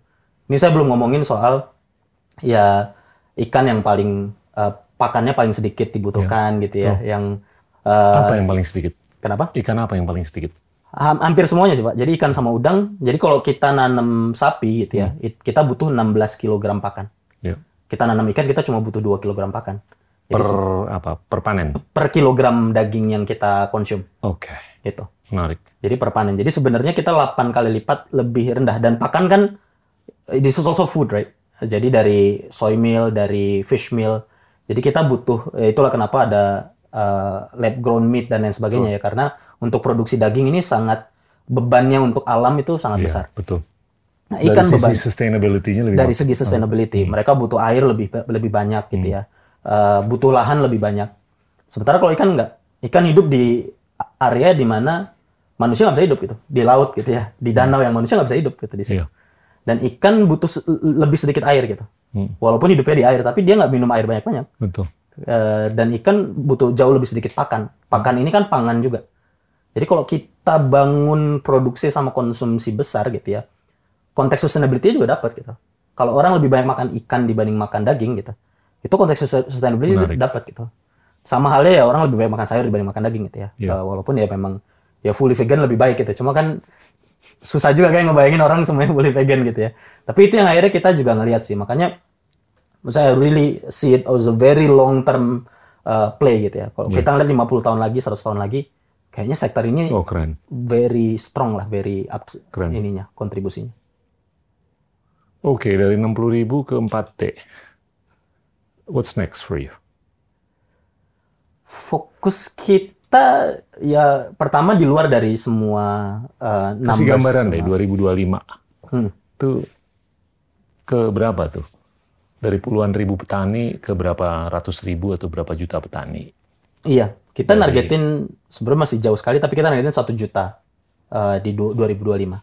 Satu juta petani. Satu juta petani. Wow, sepertiga, 2025. seperempat lah ya Iya, dari sepertiga total. seperempatnya dari total. Eh, dan itu mau kita coba gabungin gitu ke platform kita gitu ya yang bisa masuk gitu. Berapa kolam? Sekarang 250 ribu. 250 ribu ya di, di titik itu kalau sekarang kan 250 ribu dari ya 60 80 ribu. Oke lah, pro rata aja ya. Nah, pro- jadi kalau misalkan masuk ya anggaplah satu setengah sampai dua juta lah misalnya kita turunin ya, average-nya rasionya gitu. Jadi itu yang kita targetin sih. Kalau dari ya ini ya maksudnya omset revenue target wise yang kita masukin secara keseluruhan itu ya roughly 3 3 billion yang kita targetin by then. Eh, karena ya size-nya eh, long tail-nya mungkin farmersnya lebih kecil-kecil gitu ya 3 dibanding farmers yang kita US. sekarang. US 2025. 2025. Oke, dari Targetnya 4T very- naik ke sana ya. Ya, very aggressive definitely Iya, iya. targetnya. Di, di push sama pendana-pendana. Terus berapa kolam tuh? Berapa sorry, berapa ton ikan? Sekarang udah berapa ton? Satu juta.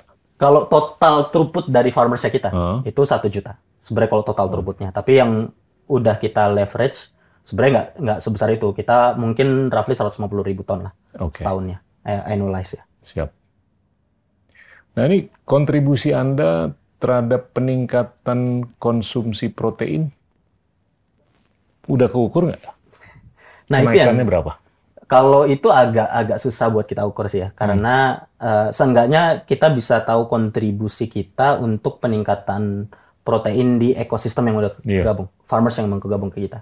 Nah itu peningkatannya sekarang ya 34% lah peningkatannya gitu ya. Jadi dari produksi throughput farmers yang udah gabung ke kita. Siap. Jadi itu juga lumayan signifikan gitu ya. Tapi apakah kontribusi ini di keseluruhan itu output kan sama ngambil dari pangsa pasar orang lain kan? Betul, itu kan Iya kan? ngambil dari pangsa pasar orang lain. Tapi ada nggak data yang menunjukkan bahwa secara rata-rata nasional itu udah naik protein, kontribusi protein dari ikan? Iya, kontribusi protein dari ikan selalu naik sih sebenarnya. Tapi kalau kita bilang fishery yang kontribut di sana kayaknya terlalu Oke, fair. Ke- Tapi udah udah berapa sekarang eh, protein consumption dari ikan kalau per orang? Kalau per kapita ya Hmm. sekarang itu kita 50 kilo lah Eh, dan itu tumbuh dari 10 tahun yang lalu berapa angkanya? 10 tahun yang lalu kecil sekali. 10 tahun yang lalu mungkin kita hanya di s- 12 10 12 Oh, kilo iya? ya. Iya. Oke, nyata lah. Betul, betul. Nyata. Dan ini sangat bisa menjadi kompensasi untuk kekurangan di daging kan. Betul, betul. Yang stagnan aja di 3 kilo per orang per tahun. Betul, betul. Apalagi dipompa dengan kecipir kayak tempe kayak atau apa supaya proteinnya itu lebih tinggi kan konsumsinya. Betul, betul. Memang yang kita lihat terutama untuk ikan budidaya Pak ya, ikan air tawar. Ini jadi tier pertama mereka saat income-nya naik. Siap, Karena biasa makan sayur, tempe, siap. punya income dikit, beli lele sama nila. Nah, baru makin kalau orang kota, "Oh, saya jarang makan lele sama nila karena income-nya lebih tinggi kan. Iya. Jadi makanya ayam, daging, paling tinggi ya seafood tuh. Eh, Lobster, udang, dan lain sebagainya itu paling tinggi kan. ya. Ah. Sushi dan lain-lain, sa- salmon gitu. Itu yang tier yang pertama sih. Makanya kita lihat nationally kenapa konsumsi ikan kita lebih tinggi gitu. Karena emang kita produksi ikan besar. Dan di daerah-daerah ikan tangkap pun murah sekali kan ya. Iya. Di Sulawesi, di Papua gitu. Jadi konsumsi ikan kita tinggi karena ya income per kapitanya masih rendah. Pas itu tumbuh mereka akan makan ikan dulu setelah mereka makan sayur-sayuran gitu ya Iya. karena yang paling murah. Menarik. Margin yang paling gede apa? Untuk bisnisnya udang pasti pak. Oke. Iya udang Berapa marginnya paling besar. marginnya? Eh, pro- produksi udang paling modalnya 45 ribu, 50 ribu gitu ya. Tapi jualnya tuh bisa 90 ribu, 110 ribu Per gitu kilo. tergantung, iya tergantung ukurannya per Kalau kilo. ikan Kalau ikan mungkin modalnya 15-16 ribu, jualnya tuh 19 ribu, Oh, 20 tipis. ribu. Tipis. Wah, udang bisa 100 persenan. Betul, udang memang besar sekali. Tapi Porsi memang porsi udang besar. berapa tuh dari top line Di kita atau Hmm. secara keseluruhan nasional? di Anda? Kalau di kita sekarang hanya 18 persen lah. Lu gede lah, Iya. ya kan? Marginnya 100 persen. Terus Lumayan. rencananya mau ditingkatkan? Iya, pasti kita Kontribusi 18 persen itu terhadap pasti top. pasti Oke. Ah, dan, mungkin harus diklarifikasi yang kontribusi eh, 100% itu bukan dari full margin kita ya itu dari Oke, budidaya sampai eh, market ya jadi kalau dari kitanya nggak Iya, sebesar itu sih tapi ya ya pasti kita tingkatkan karena udang ini kan ekspor oriented pak jadi Betul. 75% kan diekspor kan jadi kontribusi ekspornya besar marketnya juga global gitu jadi memang eh, dampak ke devisa negaranya dampak ke market globalnya itu besar sekali Tapi dia rentan dengan penyakit. rentan sekali dengan penyakit Oke. Nah, itu yang kita lagi coba pikirkan secara teknologi bisa nggak ya kita solve ini kita. Iya. Dari data bisa nggak ya kita bikin disease prevention system gitu atau early warning, warning system buat disease. Jadi next stage buat kita itu ya solving bukan hanya supply chain problems tapi farming problems ya gitu. Jadi mulai ya itunya gitu ya disease, genetics hopefully at some point later on gitu ya. Jadi ya ya karena ya sustainability dari sektornya sama sama grow buat ya sektornya itu sendiri di Indonesia masih gede banget gitu. Jadi itu yang kita mau coba coba pikirin. Menarik. Financing sebagai vertikal yang baru gimana prospeknya? Financing pasti besar karena eh, sekarang Apa kabayan? kabayan tadi ya kasih bayar nanti. Karena sekarang kenapa eh, polanya hampir semua pembudidaya pasti pengennya bayarnya setelah panen. Karena memang cash flow nature-nya mereka seperti itu ya. Baru terima duit setelah panen, ya mereka pengennya ada modal dulu. Itu nature-nya. Cuma existing players, pemain-pemain lokal gitu ya, tengkulak lokal, eh, ini sangat lintah darat gitu ya. Karena mereka ngasih pakan nih, pakannya dimahalin. Bayarnya kan nanti pak pa- pakannya saya mahalin ya. Hmm. Tapi pas pakannya dia mahalin, ikannya harus dijual ke mereka. Tapi ikannya itu dipotong lagi, kan udah saya kasih tuh. Ikannya saya potong ya, eh, 10% gitu misalnya. Jadi dimahalin di sininya eh, 20% gitu ya, di sininya 10% dimahalin. 20%. Jadi cost of finance-nya sebenarnya kan buat pakan. Ikannya kan dua kali lipat harga pakan sebenarnya. Tapi ditarik lagi eh, 10% gitu. Jadi akhirnya total-total cost of finance-nya itu sangat mahal buat para pembudidaya gitu ya.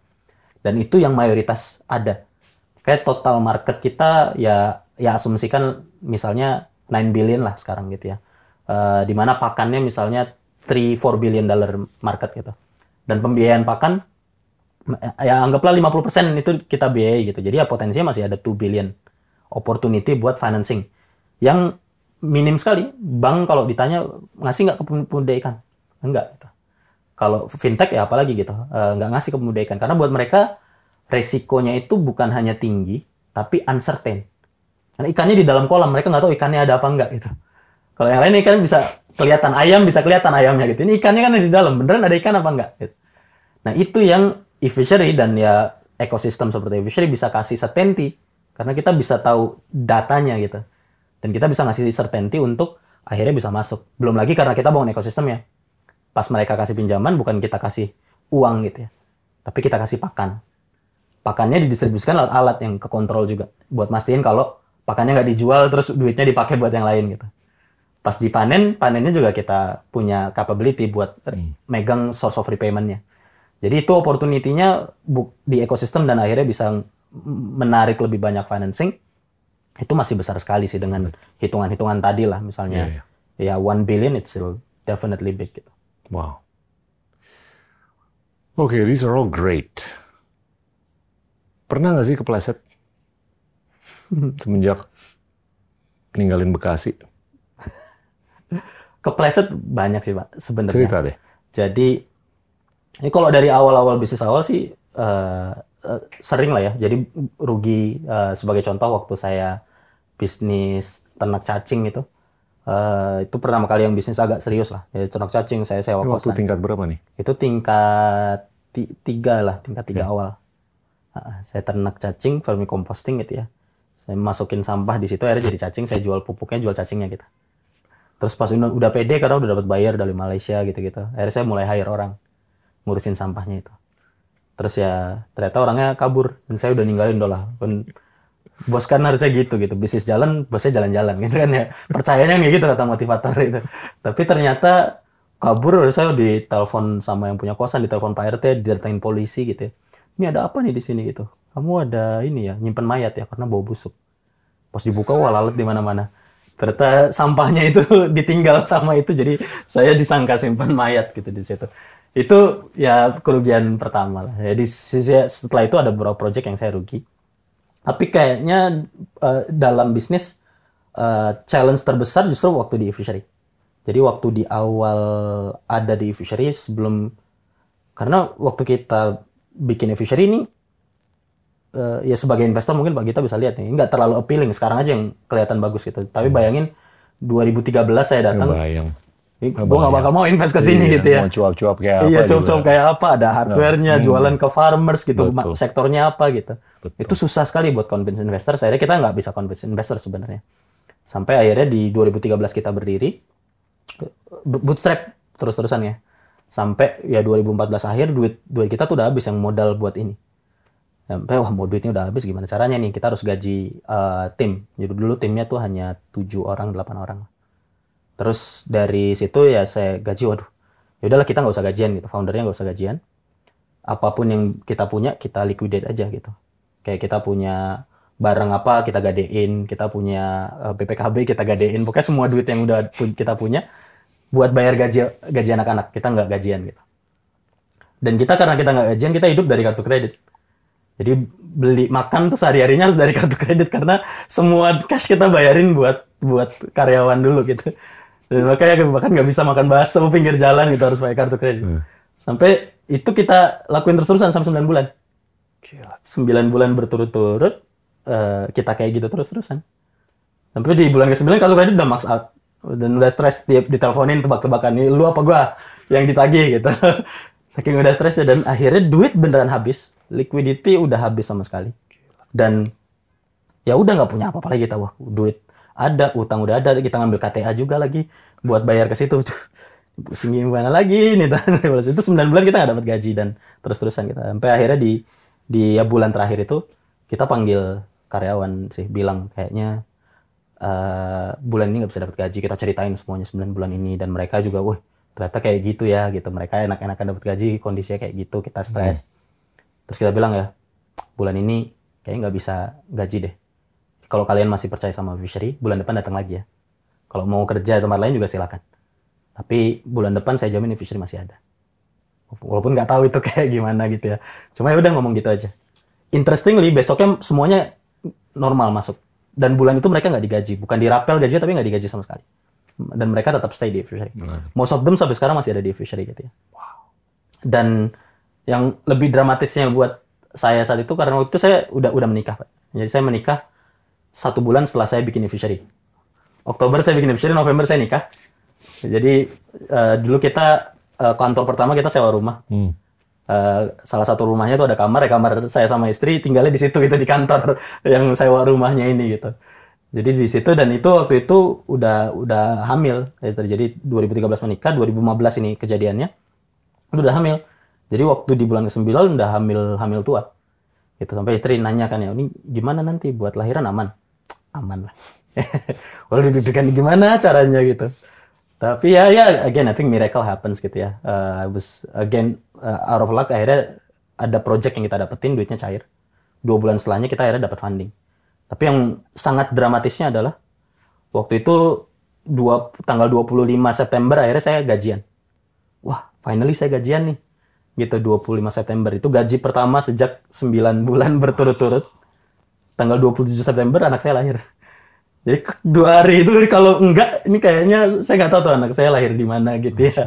Jadi itu yang uh, dramatisnya sekali buat saya sih. Itu satu yang akhirnya wah that's the the hardship tuh titik bawahnya. Setelah itu sih memang bounce back ada banyak isu setelahnya gitu ya. Isu cash definitely ada tapi we were more equipped sih.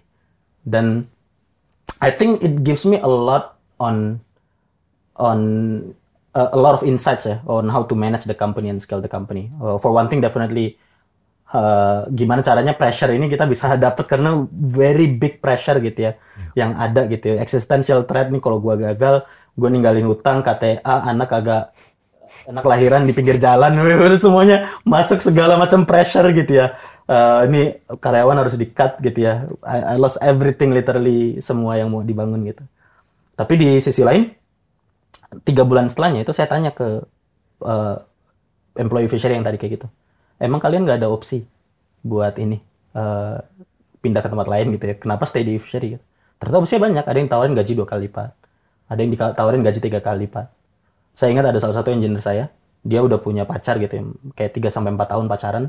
Dia udah mau serius nikah sama orang calon mertuanya. Kamu nggak jelas nih kerja di tempat apa sih? Gitu tapi calon istri bilang kamu mau milih mana milih tetap kerja tempat kamu atau milih aku gitu ya tetap milih kerja di fishery wow. gitu untungnya setelahnya fishery tenar dan, dan lebih mapan dan akhirnya jadi nikah untungnya gitu tapi what I'm trying to say is that they actually sacrificing Tuh. a lot gitu. They believed in you. They believe in us gitu. Kalau ditanya kenapa? I believe in you gitu. And I believe I build e-fishery ini sesuatu yang nggak bisa ditemuin tempat lain. Jadi kalau e-fishery nanti gede, ada dampaknya, mereka bisa bilang itu tuh gue yang bikin juga. Gitu. Keren. Dan dampak itu akhirnya kita masuk gitu. Jadi mission driven company kalau sekarang semua jargon, for me it's a is a real experience gitu ya. Tuh. Kita bisa retaining talent, kita bisa bisa beneran go through the hardship gitu. Dan akhirnya ya basis leadership saya setelah itu ya beneran ke situ. Yeah. Ngomongan di awal nggak ngomongin soal macam-macam gitu, ngomonginnya soal mission gitu. Ini yang mau kita lakuin gitu. Saya true to the mission ya will hopefully be aligned with the productivity, retention gitu ya, uh, acquisition dari uh, hmm. ininya gitu. Yang akhirnya yang ngejagain juga supaya company-nya bisa impactful dan itu yang yang ya kalau misalkan e-fishery dilihat uh, growing gitu successful it's because of the team gitu. Yeah. Uh, tim yang punya mission yang sama kayak kita dan akhirnya mereka innovate gitu ya mereka build itu gitu dan itu yang yang ya lagi-lagi semua tragedi yang saya alami kayaknya ada pelajarannya gitu ya kalau dipikir-pikir and I connected the dots so ya ada ada hikmahnya ternyata gitu ya di setiap tragedinya itu tapi I think that was the the, the rock yang paling dramatis sih. ya. paling dramatis lah Gila, uh, 9 bulan nggak digaji 9 bulan nggak digaji uh, dan tujuh tujuhnya masih ada sekarang tujuh tujuhnya masih ada sekarang ada ada satu yang akhirnya dia starting other company gitu ya Okay. Tapi sisanya masih ada. Oke, okay. sekarang karyawan berapa? Ada 1.500 orang. Gila, dari 7 ke 1.500. Baginya gimana nih? Berapa persen untuk data, berapa persen untuk marketing, berapa persen untuk keuangan, hmm. operations gitu? Kalau sekarang mayoritas memang buat sales sama operation. Yang manage farmersnya, manage community, yang jualan yang ngelola alatnya gitu ya, manage uh, lapangannya gitu. Itu mungkin seribuan lah okay. dari keseluruhannya. Tim engineering, produk sama data kita itu hampir 300 lah, 280 300-an. Baru sisanya ya people operation, uh, ya finance, back office, Siap. marketing gitu itu ada di situ. Siap. Oke. Okay. Ini bagian terakhir nih. Ke depan tuh tantangannya apa sih? Resikonya apa? untuk e-fishery. Untuk e-fisheries atau untuk yourself. Ya, yeah. kalau uh, ya, ya from myself, I think the challenge is, well, I'm a first time founder pak. Like I everything Tuh. learn on the go. Tuh. Nggak ngerti sama sekali. Dan next phase of the company ini ya sesuatu yang baru juga gitu. Yeah. Whatever it is gitu. Misalnya anggaplah IP, original expansion atau apa pun itu, Tuh. nggak ngerti apa pun. Gitu. Jadi ya I really need to reinvent myself. As Don't a be modest. I really need to reinvent myself lah uh, as a founder and continue to learn the way that I did gitu over the past few years gitu. Itu dan risknya kalau ini ya complacent gitu ya dan kayaknya ya Know, my, my biggest risk at least personally gitu ya. There's a a big you know mission yang mau dibangun lah ya dan I I did it because ya as I mentioned gue mau basmi kelaparan gitu. Tapi ya di tengah berbagai macam spotlight gitu, ada investors dan lain sebagainya gitu. Takutnya saya ngejar sesuatu yang sebenarnya nggak sesuai sama awalnya kenapa saya ngelakuin ini sih.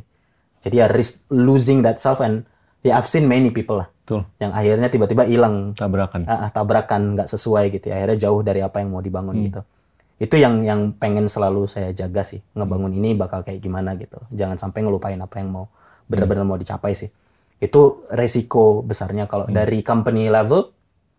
Di satu sisi emang uh, existing traditional establishment definitely bakal tetap jadi challenge sih. Ada beberapa middleman feed manufacturers misalnya kan ya dan dan kita kan disrupting the market gitu. Jadi itu yang akan bangun gitu. Eh, dan di sisi lain sama juga kalau kita stop innovating akhirnya completion kita kita nggak bisa beneran bantuin ke sana. Dan saya selalu bilang juga sih saya if if we should be you know a billions of billions dollar company gitu ya dan kita consider to be successful most profitable in the world tapi kita nggak bantu farmers we fail gitu. Nah, tujuan kita ya bantu ke situ gitu. Betul. Jadi jangan sampai kita ngejar sesuatu business metrics tapi we lose the sense the same way that I also consider myself lose the sense of missionnya tadi gitu. Jadi harus bisa masukin ke sana dan resiko buat ngebangun itu semakin banyak stakeholders, shareholders, expectation dan lain sebagainya jadi makin besar gitu. Yang akhirnya ya resikonya gede. Tapi kalau secara eksternal risknya uh, I'm very worried long termnya definitely on the climate change ya. Dan itu kayaknya ya mengkhawatirkan untuk semuanya ya kalau ngomongin humanity as a whole gitu ya. Dan itu worrying ya karena Cukup existential. existential definitely gitu. Dan apalagi buat ya food production yang kayak gini yang depending a lot on on climate gitu. Jadi buat yang long termnya mikirin itunya juga sih buat yang masukin ke sana because I well built especially for the long run dan dan ini solving ya ya hunger problem kan ya kalau climate change-nya kena makin banyak orang yang kelaparan nanti gitu gimana caranya kita masukin ke sana gitu ya I think especially would be one of the phase of of my life as well gitu ya yang nanti nextnya perlu dipikirin supaya bisa build something yang lebih impactful untuk ngejar misi buat ya nggak ada yang lapar lagi Kalau Anda ngerekrut orang, apa sih yang dilihat? Yang pertama pasti missionnya tadi. Kita pengen lihat Harus nempel dengan harus nempel. Misi. Walaupun nggak sama-sama banget, tapi seenggaknya mereka driven by mission, mi- very missionary gitu. Kenapa masuk gitu? Makanya di awal awal masuk pasti saya nanya gitu, lu hidup mau ngapain? Gitu. Jadi apa kalau sekarang mati eh, damai apa enggak hidupnya gitu? Yang bikin apa sesuatu yang bikin kalau mati nih kayaknya hidup nggak bahagia gitu. Ya, itu yang akhirnya nggak banyak orang-orang mikir hal-hal yang kayak gitu ya. Tapi orang-orang yang mikir adalah orang yang akhirnya punya mission gitu ya, nggak cuma nge-translate sesuatu yang lumrah gitu ya. Saya ingin bermanfaat gitu bagi agama bangsa, tapi bisa merealisasikan gitu, mematerialisasikan sesuatu yang akhirnya lebih real, yang akhirnya dia bisa contribute ke definitely eh, general ini ya, general impact sama Betul. their own happiness yang emang nempel ke situ gitu. Itu yang kita coba hubungkan lah, eh, yang kita masuk. Itu yang pertama ditanyain sih. Sama yang kedua, ya ya challenge definitely. Eh, saya ngerasa kalau ya mungkin ini definitely my own bias ya. Karena hidupnya banyak susahnya, banyak challenge-nya gitu ya. Jadi saya pasti nanya ya challenge terbesarnya apa dan gimana cara mereka overcome itu. Semakin gede challenge-nya, I'm biased to someone that has that came from a same background juga gitu. Hardship yang ada di situ gitu. Karena ya opportunity harus dikasih buat masuk ke situ dan biasanya mereka bisa tough gitu ya untuk nge- ya ups and downs dari bisnisnya sih. Dan seberapa mereka bisa kreatif buat ngebangun itu. Gitu sih dan biasanya apalagi kalau di top leadership sekarang bahkan C level gitu ya CFO kita uh, hire CFO itu harus field, field visit dulu sebelum join Bagus. bagian dari itu ngobrol sama farmers Masukin lah. dulu ke comberan. iya masukin dulu ke kolam gitu karena bakal kelihatan cara dia ngobrol sama farmers gimana betul. Uh, uh. Uh, dan bakal kelihatan dia passionate atau enggak gitu bakal spare waktu atau enggak matanya berbinar atau enggak sih kalau ngobrol sama farmers Iya. Karena prinsip kita kalau sehari dua hari aja udah pusing ngurusin farmers gimana mau bertahun-tahun ngurusin farmers kan because our, our business is ngurusin fa- fish farmers gitu Betul banget. itu yang akhirnya jadi uh, cara kita rekrut sih terutama untuk top leadershipnya sekarang. Oke, Anda tuh kan ini banget kan, pengen mengeliminir kemiskinan. Anda udah mensejahterakan puluhan ribu petani. Syukur-syukur bisa satu juta petani. Syukur-syukur bisa tiga juta petani. Itu end game Anda atau lebih dari itu? iya Eh, Kapan sih Anda tuh bakal puas bahwasanya Anda tuh udah bisa ngecek box mission accomplished, udah puas banget gitu loh. Nah, ini yang yang menarik sih. Kalau kita yang ngomongin endgame-nya saya pengen contribute lah buat basmi kelaparan, tapi ini kan sesuatu yang nggak real actionnya kayak gimana gitu. Iya. Jangan-jangan sekarang udah bisa contribute, jangan-jangan enggak gitu ya. Tapi Sangat sudah yang berkontribusi. masuk hopefully Pak. Iya. Jadi biar bisa mati dengan tenang gitu ya. Iya. Tapi itu yang masuk gitu. Tapi ada satu hal yang saya pengen ubah lagi gitu ya. Karena di satu sisi ya building bantu naikin pro- protein production, bantu farmers is one thing gitu ya. Tapi saya pengen jadi nge-build sesuatu yang baru lah. Karena Fishery is pioneering, tapi new ways of doing business yang saya pengen pengen coba reinvent gitu. Karena saya melihatnya ya at least yang yang ada sekarang gitu role model untuk new kind of entrepreneur itu terbatas. Jadi ada banyak yang rags to, riches gitu itu udah udah banyak gitu ya. Tapi once jadi tajir, jadi conglomerate, ya eh, abis itu ya ya one ways gitu to do, on doing that gitu ya. Dan certain ways on doing that yang saya nggak merasa inspired ke sana sih. Iya. Gitu ya. Atau ya masuk ke jalur politik yang saya juga nggak ngerasa inspired ke sana gitu. Dan saya mikirin kayak gimana atau filantropi gitu ya. Saya merasa ya I think we need to do something better gitu ya. That's good enough. But I think we need to be to do something great. Itu yang saya coba pikirin. Bukan berarti itu buruk gitu ya, tapi saya nggak merasa inspired ke situ. Karena menurut saya dari segala keseluruhan itu pasti ada ya orang yang konglomerat dan akhirnya masukin ke trust dan lain sebagainya generasi setelahnya dibangun menurut saya itu hugely inefficient. Karena banyak sekali nah saya berinteraksi di dunia yang menarik ya. Karena saya masih berinteraksi sama masyarakat yang eh, yang miskin di daerah-daerah. Tapi saya berinteraksi sama investors-investors yang family offices yang kayak tujuh tujuh temurun nggak nggak nggak habis uangnya gitu ya. Dan lifestyle-nya juga saya bisa ngelihat seperti apa gitu ya. Hmm. dan menurut saya di lifestyle yang kayak gitu saya merasa ada inequality sama unfairness ini tinggi banget gitu yang bikin saya kadang geram. Kok bisa-bisanya gitu? Kok bisa ada satu orang dia punya properti banyak banget gitu sementara ada banyak orang nggak punya rumah. Dulu saya rumahnya cuma 16 meter persegi gitu. Tapi dia cuma uh, beli properti for the sake of being property and for the investment gitu. Saya nggak nangkep sih yang hal-hal yang kayak gitu gitu ya. Nyimpen duit banyak ya cuma buat disimpan supaya generasi setelahnya yang belum juga lahir gitu ada gitu. Itu yang saya "Hmm, geram gitu saya ada kegeraman karena saya ada da- dulu ada di situ gitu ya jadi pernah ada di situ dan saya nggak mau mengulang Saya ngebayang. mengulang cycle-nya gitu ya. Tapi di sisi lain, eh, misalnya, wah, ya udah banyak juga yang ngelakuin filantropi gitu ya. Eh, dari mulai Patagonia, model kayak Bill Gates and Iya, Warren luar Buffett biasa gitu ya. Patagonia. Luar biasa gitu. Dan dan saya, wah, very inspired to be Hmm. there gitu. Dan coba bikin versi saya sendiri yang tadi bisa dibangun gitu ya. Gimana caranya saya bisa ngelibatin bukan jadi satu impact as a residue pas udah di akhir, udah tua, udah accumulate the wealth, wealth-nya ini akhirnya di-distribute gitu ya. Tapi impact on the wealth creation yang langsung distributed over time. Dan ini mungkin nggak tahu udah ada atau belum dan saya butuh masukan dari Pak Gita sebenarnya. Dan saya ngelihat tech Ini companies, bisa panjang nih. ini bisa panjang nih. Tech company itu dalam banyak sejarahnya gitu ya. eh, This is very strong tools to create wealth and distribute it. Karena banyak ya new billionaires coming from tech companies, bukan hanya foundernya tapi employees-nya through S, through ESOP dan lain sebagainya kan Pak. Ya di Indonesia juga gitu ada new millionaires coming from ESOP dan lain sebagainya. Dan itu yang saya pikirin wah kalau tech companies bisa kayak gitu dan true wealth creation is actually not coming from business as usual gitu. Coming from ownership from the corporation yang akhirnya bisa digedein ownership-nya dan bisa kita distribute. Nah, saya jadi kepikiran, wah, bisa nggak ya Vision kita gituin, tapi involving farmers on that. Hmm. Dan saya bilang, Vision kayak digital koperasi gitu ya. Saya sangat keinspirasi sama idenya eh, Bung Hatta gitu ya. Bisa nggak gini kita masukin jadi koperasi, korporasi yang akhirnya masuk nempel ke koperasi gitu. Jadi instead of ownernya dari, let's say, Vision go public gitu ya. Ownernya jangan yang gede-gede, misalnya semua fund-fund yang sovereign wealth fund dan lain sebagainya gitu. Tapi kita carve out large chunk of it. Even I'm willing to give my own shares gitu ya. Saya sisanya sedikit aja lah yang penting bisa hidup gitu ya. Ini saya masukin ke kooperasinya juga gitu. So when a fishery, let's say from 1 billion dollar company to be 30 billion dollar company and 60 billion dollar company, wealth yang created automatically distributed to farmersnya gitu. Dan sejauh ini yang saya pelajari belum ada yang benar-benar ada gitu ya, at least masuk ke public dan lain sebagainya gitu yang kita creating, yang akhirnya ya semangat juga jadi saya kerja nggak buat investor gitu ya. Jadi quarterly earning nggak buat investor gitu. Nah investor udah tajir lah ngurusin orang-orang tajir juga gitu LP-LP-nya kan ya. Tapi saya kerja buat farmers gitu. Saya kerja buat mereka. Ya.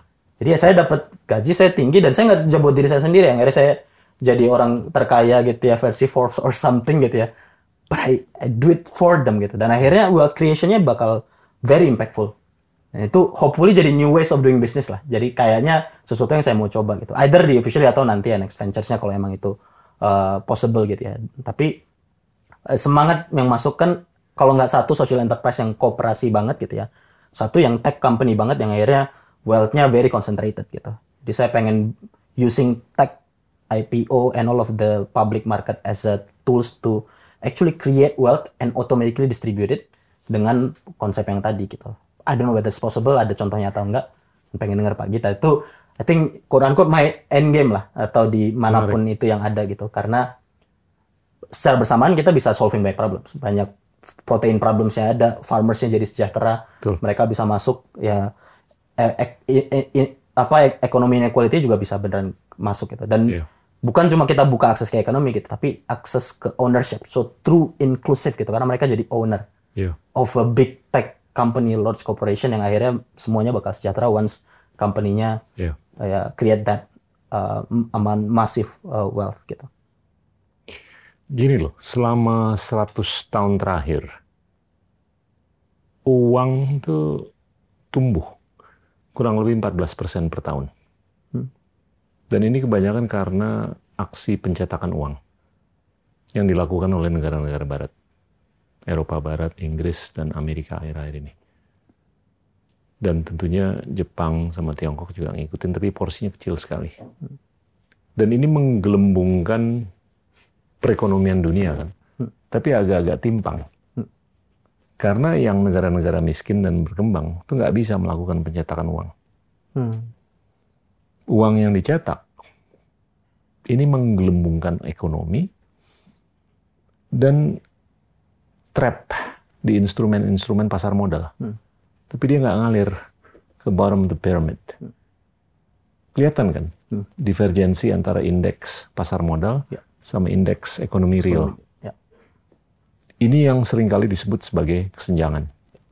Kita bicara banyak mengenai inklusi yang meningkat secara signifikan dikarenakan penggelembungan uang beredar, penggelembungan GDP, tapi inklusi itu nggak tersalin dengan pengurangan kesenjangan yang berarti. Dan ini empiris coefficient ratio atau Gini coefficient ratio di negara-negara maju, berkembang dan miskin semakin meningkat. Walaupun GDP semakin besar, walaupun pasar modal semakin besar, walaupun kemiskinan semakin menurun, tapi kesenjangan semakin meningkat. Nah ini kalau menurut saya salah satu jembatannya antara inklusi dan penurunan kesenjangan adalah pendidikan, literasi, dan syukur-syukur kebijaksanaan dalam gimana kita mengredistribusi kesejahteraan. Apakah itu lewat kepemilikan korporasi lewat kooperasi atau kooperatif, saya nggak tahu. Itu kita kita udah ngeliat presidennya dua minggu yang lalu kan yang dilakukan oleh Patagonia. Ya. Tapi itu bisa aja. Tapi kalau menurut saya ya gini loh. Kalau menurut saya pendidikan itu penting sekali. Jadi saya selalu nanya ke Anda, oke kalau Anda udah bisa memberdayakan puluhan ribu petani, ini kelihatan nggak sih bahwa mereka tuh lebih bisa mendidik anaknya? Nyata kan? Nyata. Nah, tinggal dipastiin aja orang yang udah bisa ke ITB, anaknya petani, ini bisa jadi founder Isheries Prime atau apa pun. Nah, itu yang nanti tuh bisa menjadi bukti nyata untuk kita bisa menurunkan kesenjangan. Hmm. Tapi kalau menurut saya secara struktural, selama terus terjadi ketimpangan antara siapa yang bisa melakukan pencetakan uang Hmm. dengan siapa yang tidak bisa melakukan pencetakan uang, niscaya Pasti akan terus ada kesenjangan akan terjadi secara global dan dalam bungkusan masing-masing yang global dan non global itu akan terjadi ketimpang apa kese- kesenjangan dan ketimpangan antara yang punya akses sama yang punya akses tapi kurang apalagi yang nggak punya akses Nah itu itu kalau menurut saya sangat struktural. Hmm. Jadinya mungkin ujung-ujungnya, by the way, saya nggak ngelihat Anda tuh pivot. Karena Anda dari tingkat dua itu di aquaculture. Kan? Kalau mau tak atik apa pun juga paling re purpose-nya tuh di sekitar aquaculture. Ya kan? Saya nggak ngelihat Anda tiba-tiba bikin roket atau kayak Elon Musk atau apa. Gitu. Belum ya. Bukan nggak mungkin. Belum. Tapi kayaknya passion Anda tuh di aquaculture. Dan Anda udah benar-benar jatuh cinta banget dengan gimana bisa mensejahterakan dan mengredistribusi kesejahteraan terkait dengan petani. Itu kayaknya base-nya Anda atau baseline-nya Anda. Tapi betul, gimana nih kuncinya untuk bisa mengurangi kesenjangan? Tapi kalau menurut saya selama money supply atau uang beredar Belum itu tumbuh secara eksponensial. Hanya di negara-negara tertentu saja di dunia itu sebab atau muara struktural Hmm. untuk terjadinya kesenjangan. Bukan hanya di negara berkembang, negara maju, tapi juga di negara miskin. Karena duit itu kan ngalirnya ke mana-mana. Tapi kadang-kadang instrumentasinya tuh Terbatas. yang membajak, membelenggu, sehingga yang lainnya nggak. Hmm. Dan instrumentasinya itu kan hanya bisa diakses oleh orang-orang yang middle up. Ya. Gitu. Apalagi, Gibran? Pesan-pesan akhir. apalagi pesan-pesan akhir. Tapi ya, eh, ya kalau buat saya emang ya, ya continue on doing what I do sih pak untuk bisa scale. Ta- tapi ya, ya pengen bisa contribute lah buat ya dua sisi itu, mas kelaparan sejangan ekonomi Ya. dan bisa fokus ke arah situ gimana caranya bisa dibangun. Makanya ya, try to take main inspiration uh, dari Pak Gita, dari semua hal yang ada di sekitar saya gitu ya belajar Siap. dari banyak sekali mentor untuk bisa bisa akhirnya ya do the right things right. Siap. You're doing well. Keep at it. Thank you. Ya, Thank you Pak. terima kasih. Terima kasih banyak. Teman-teman, itulah Gibran Huzaifah dari eFisheries. Terima kasih. Inilah Endgame.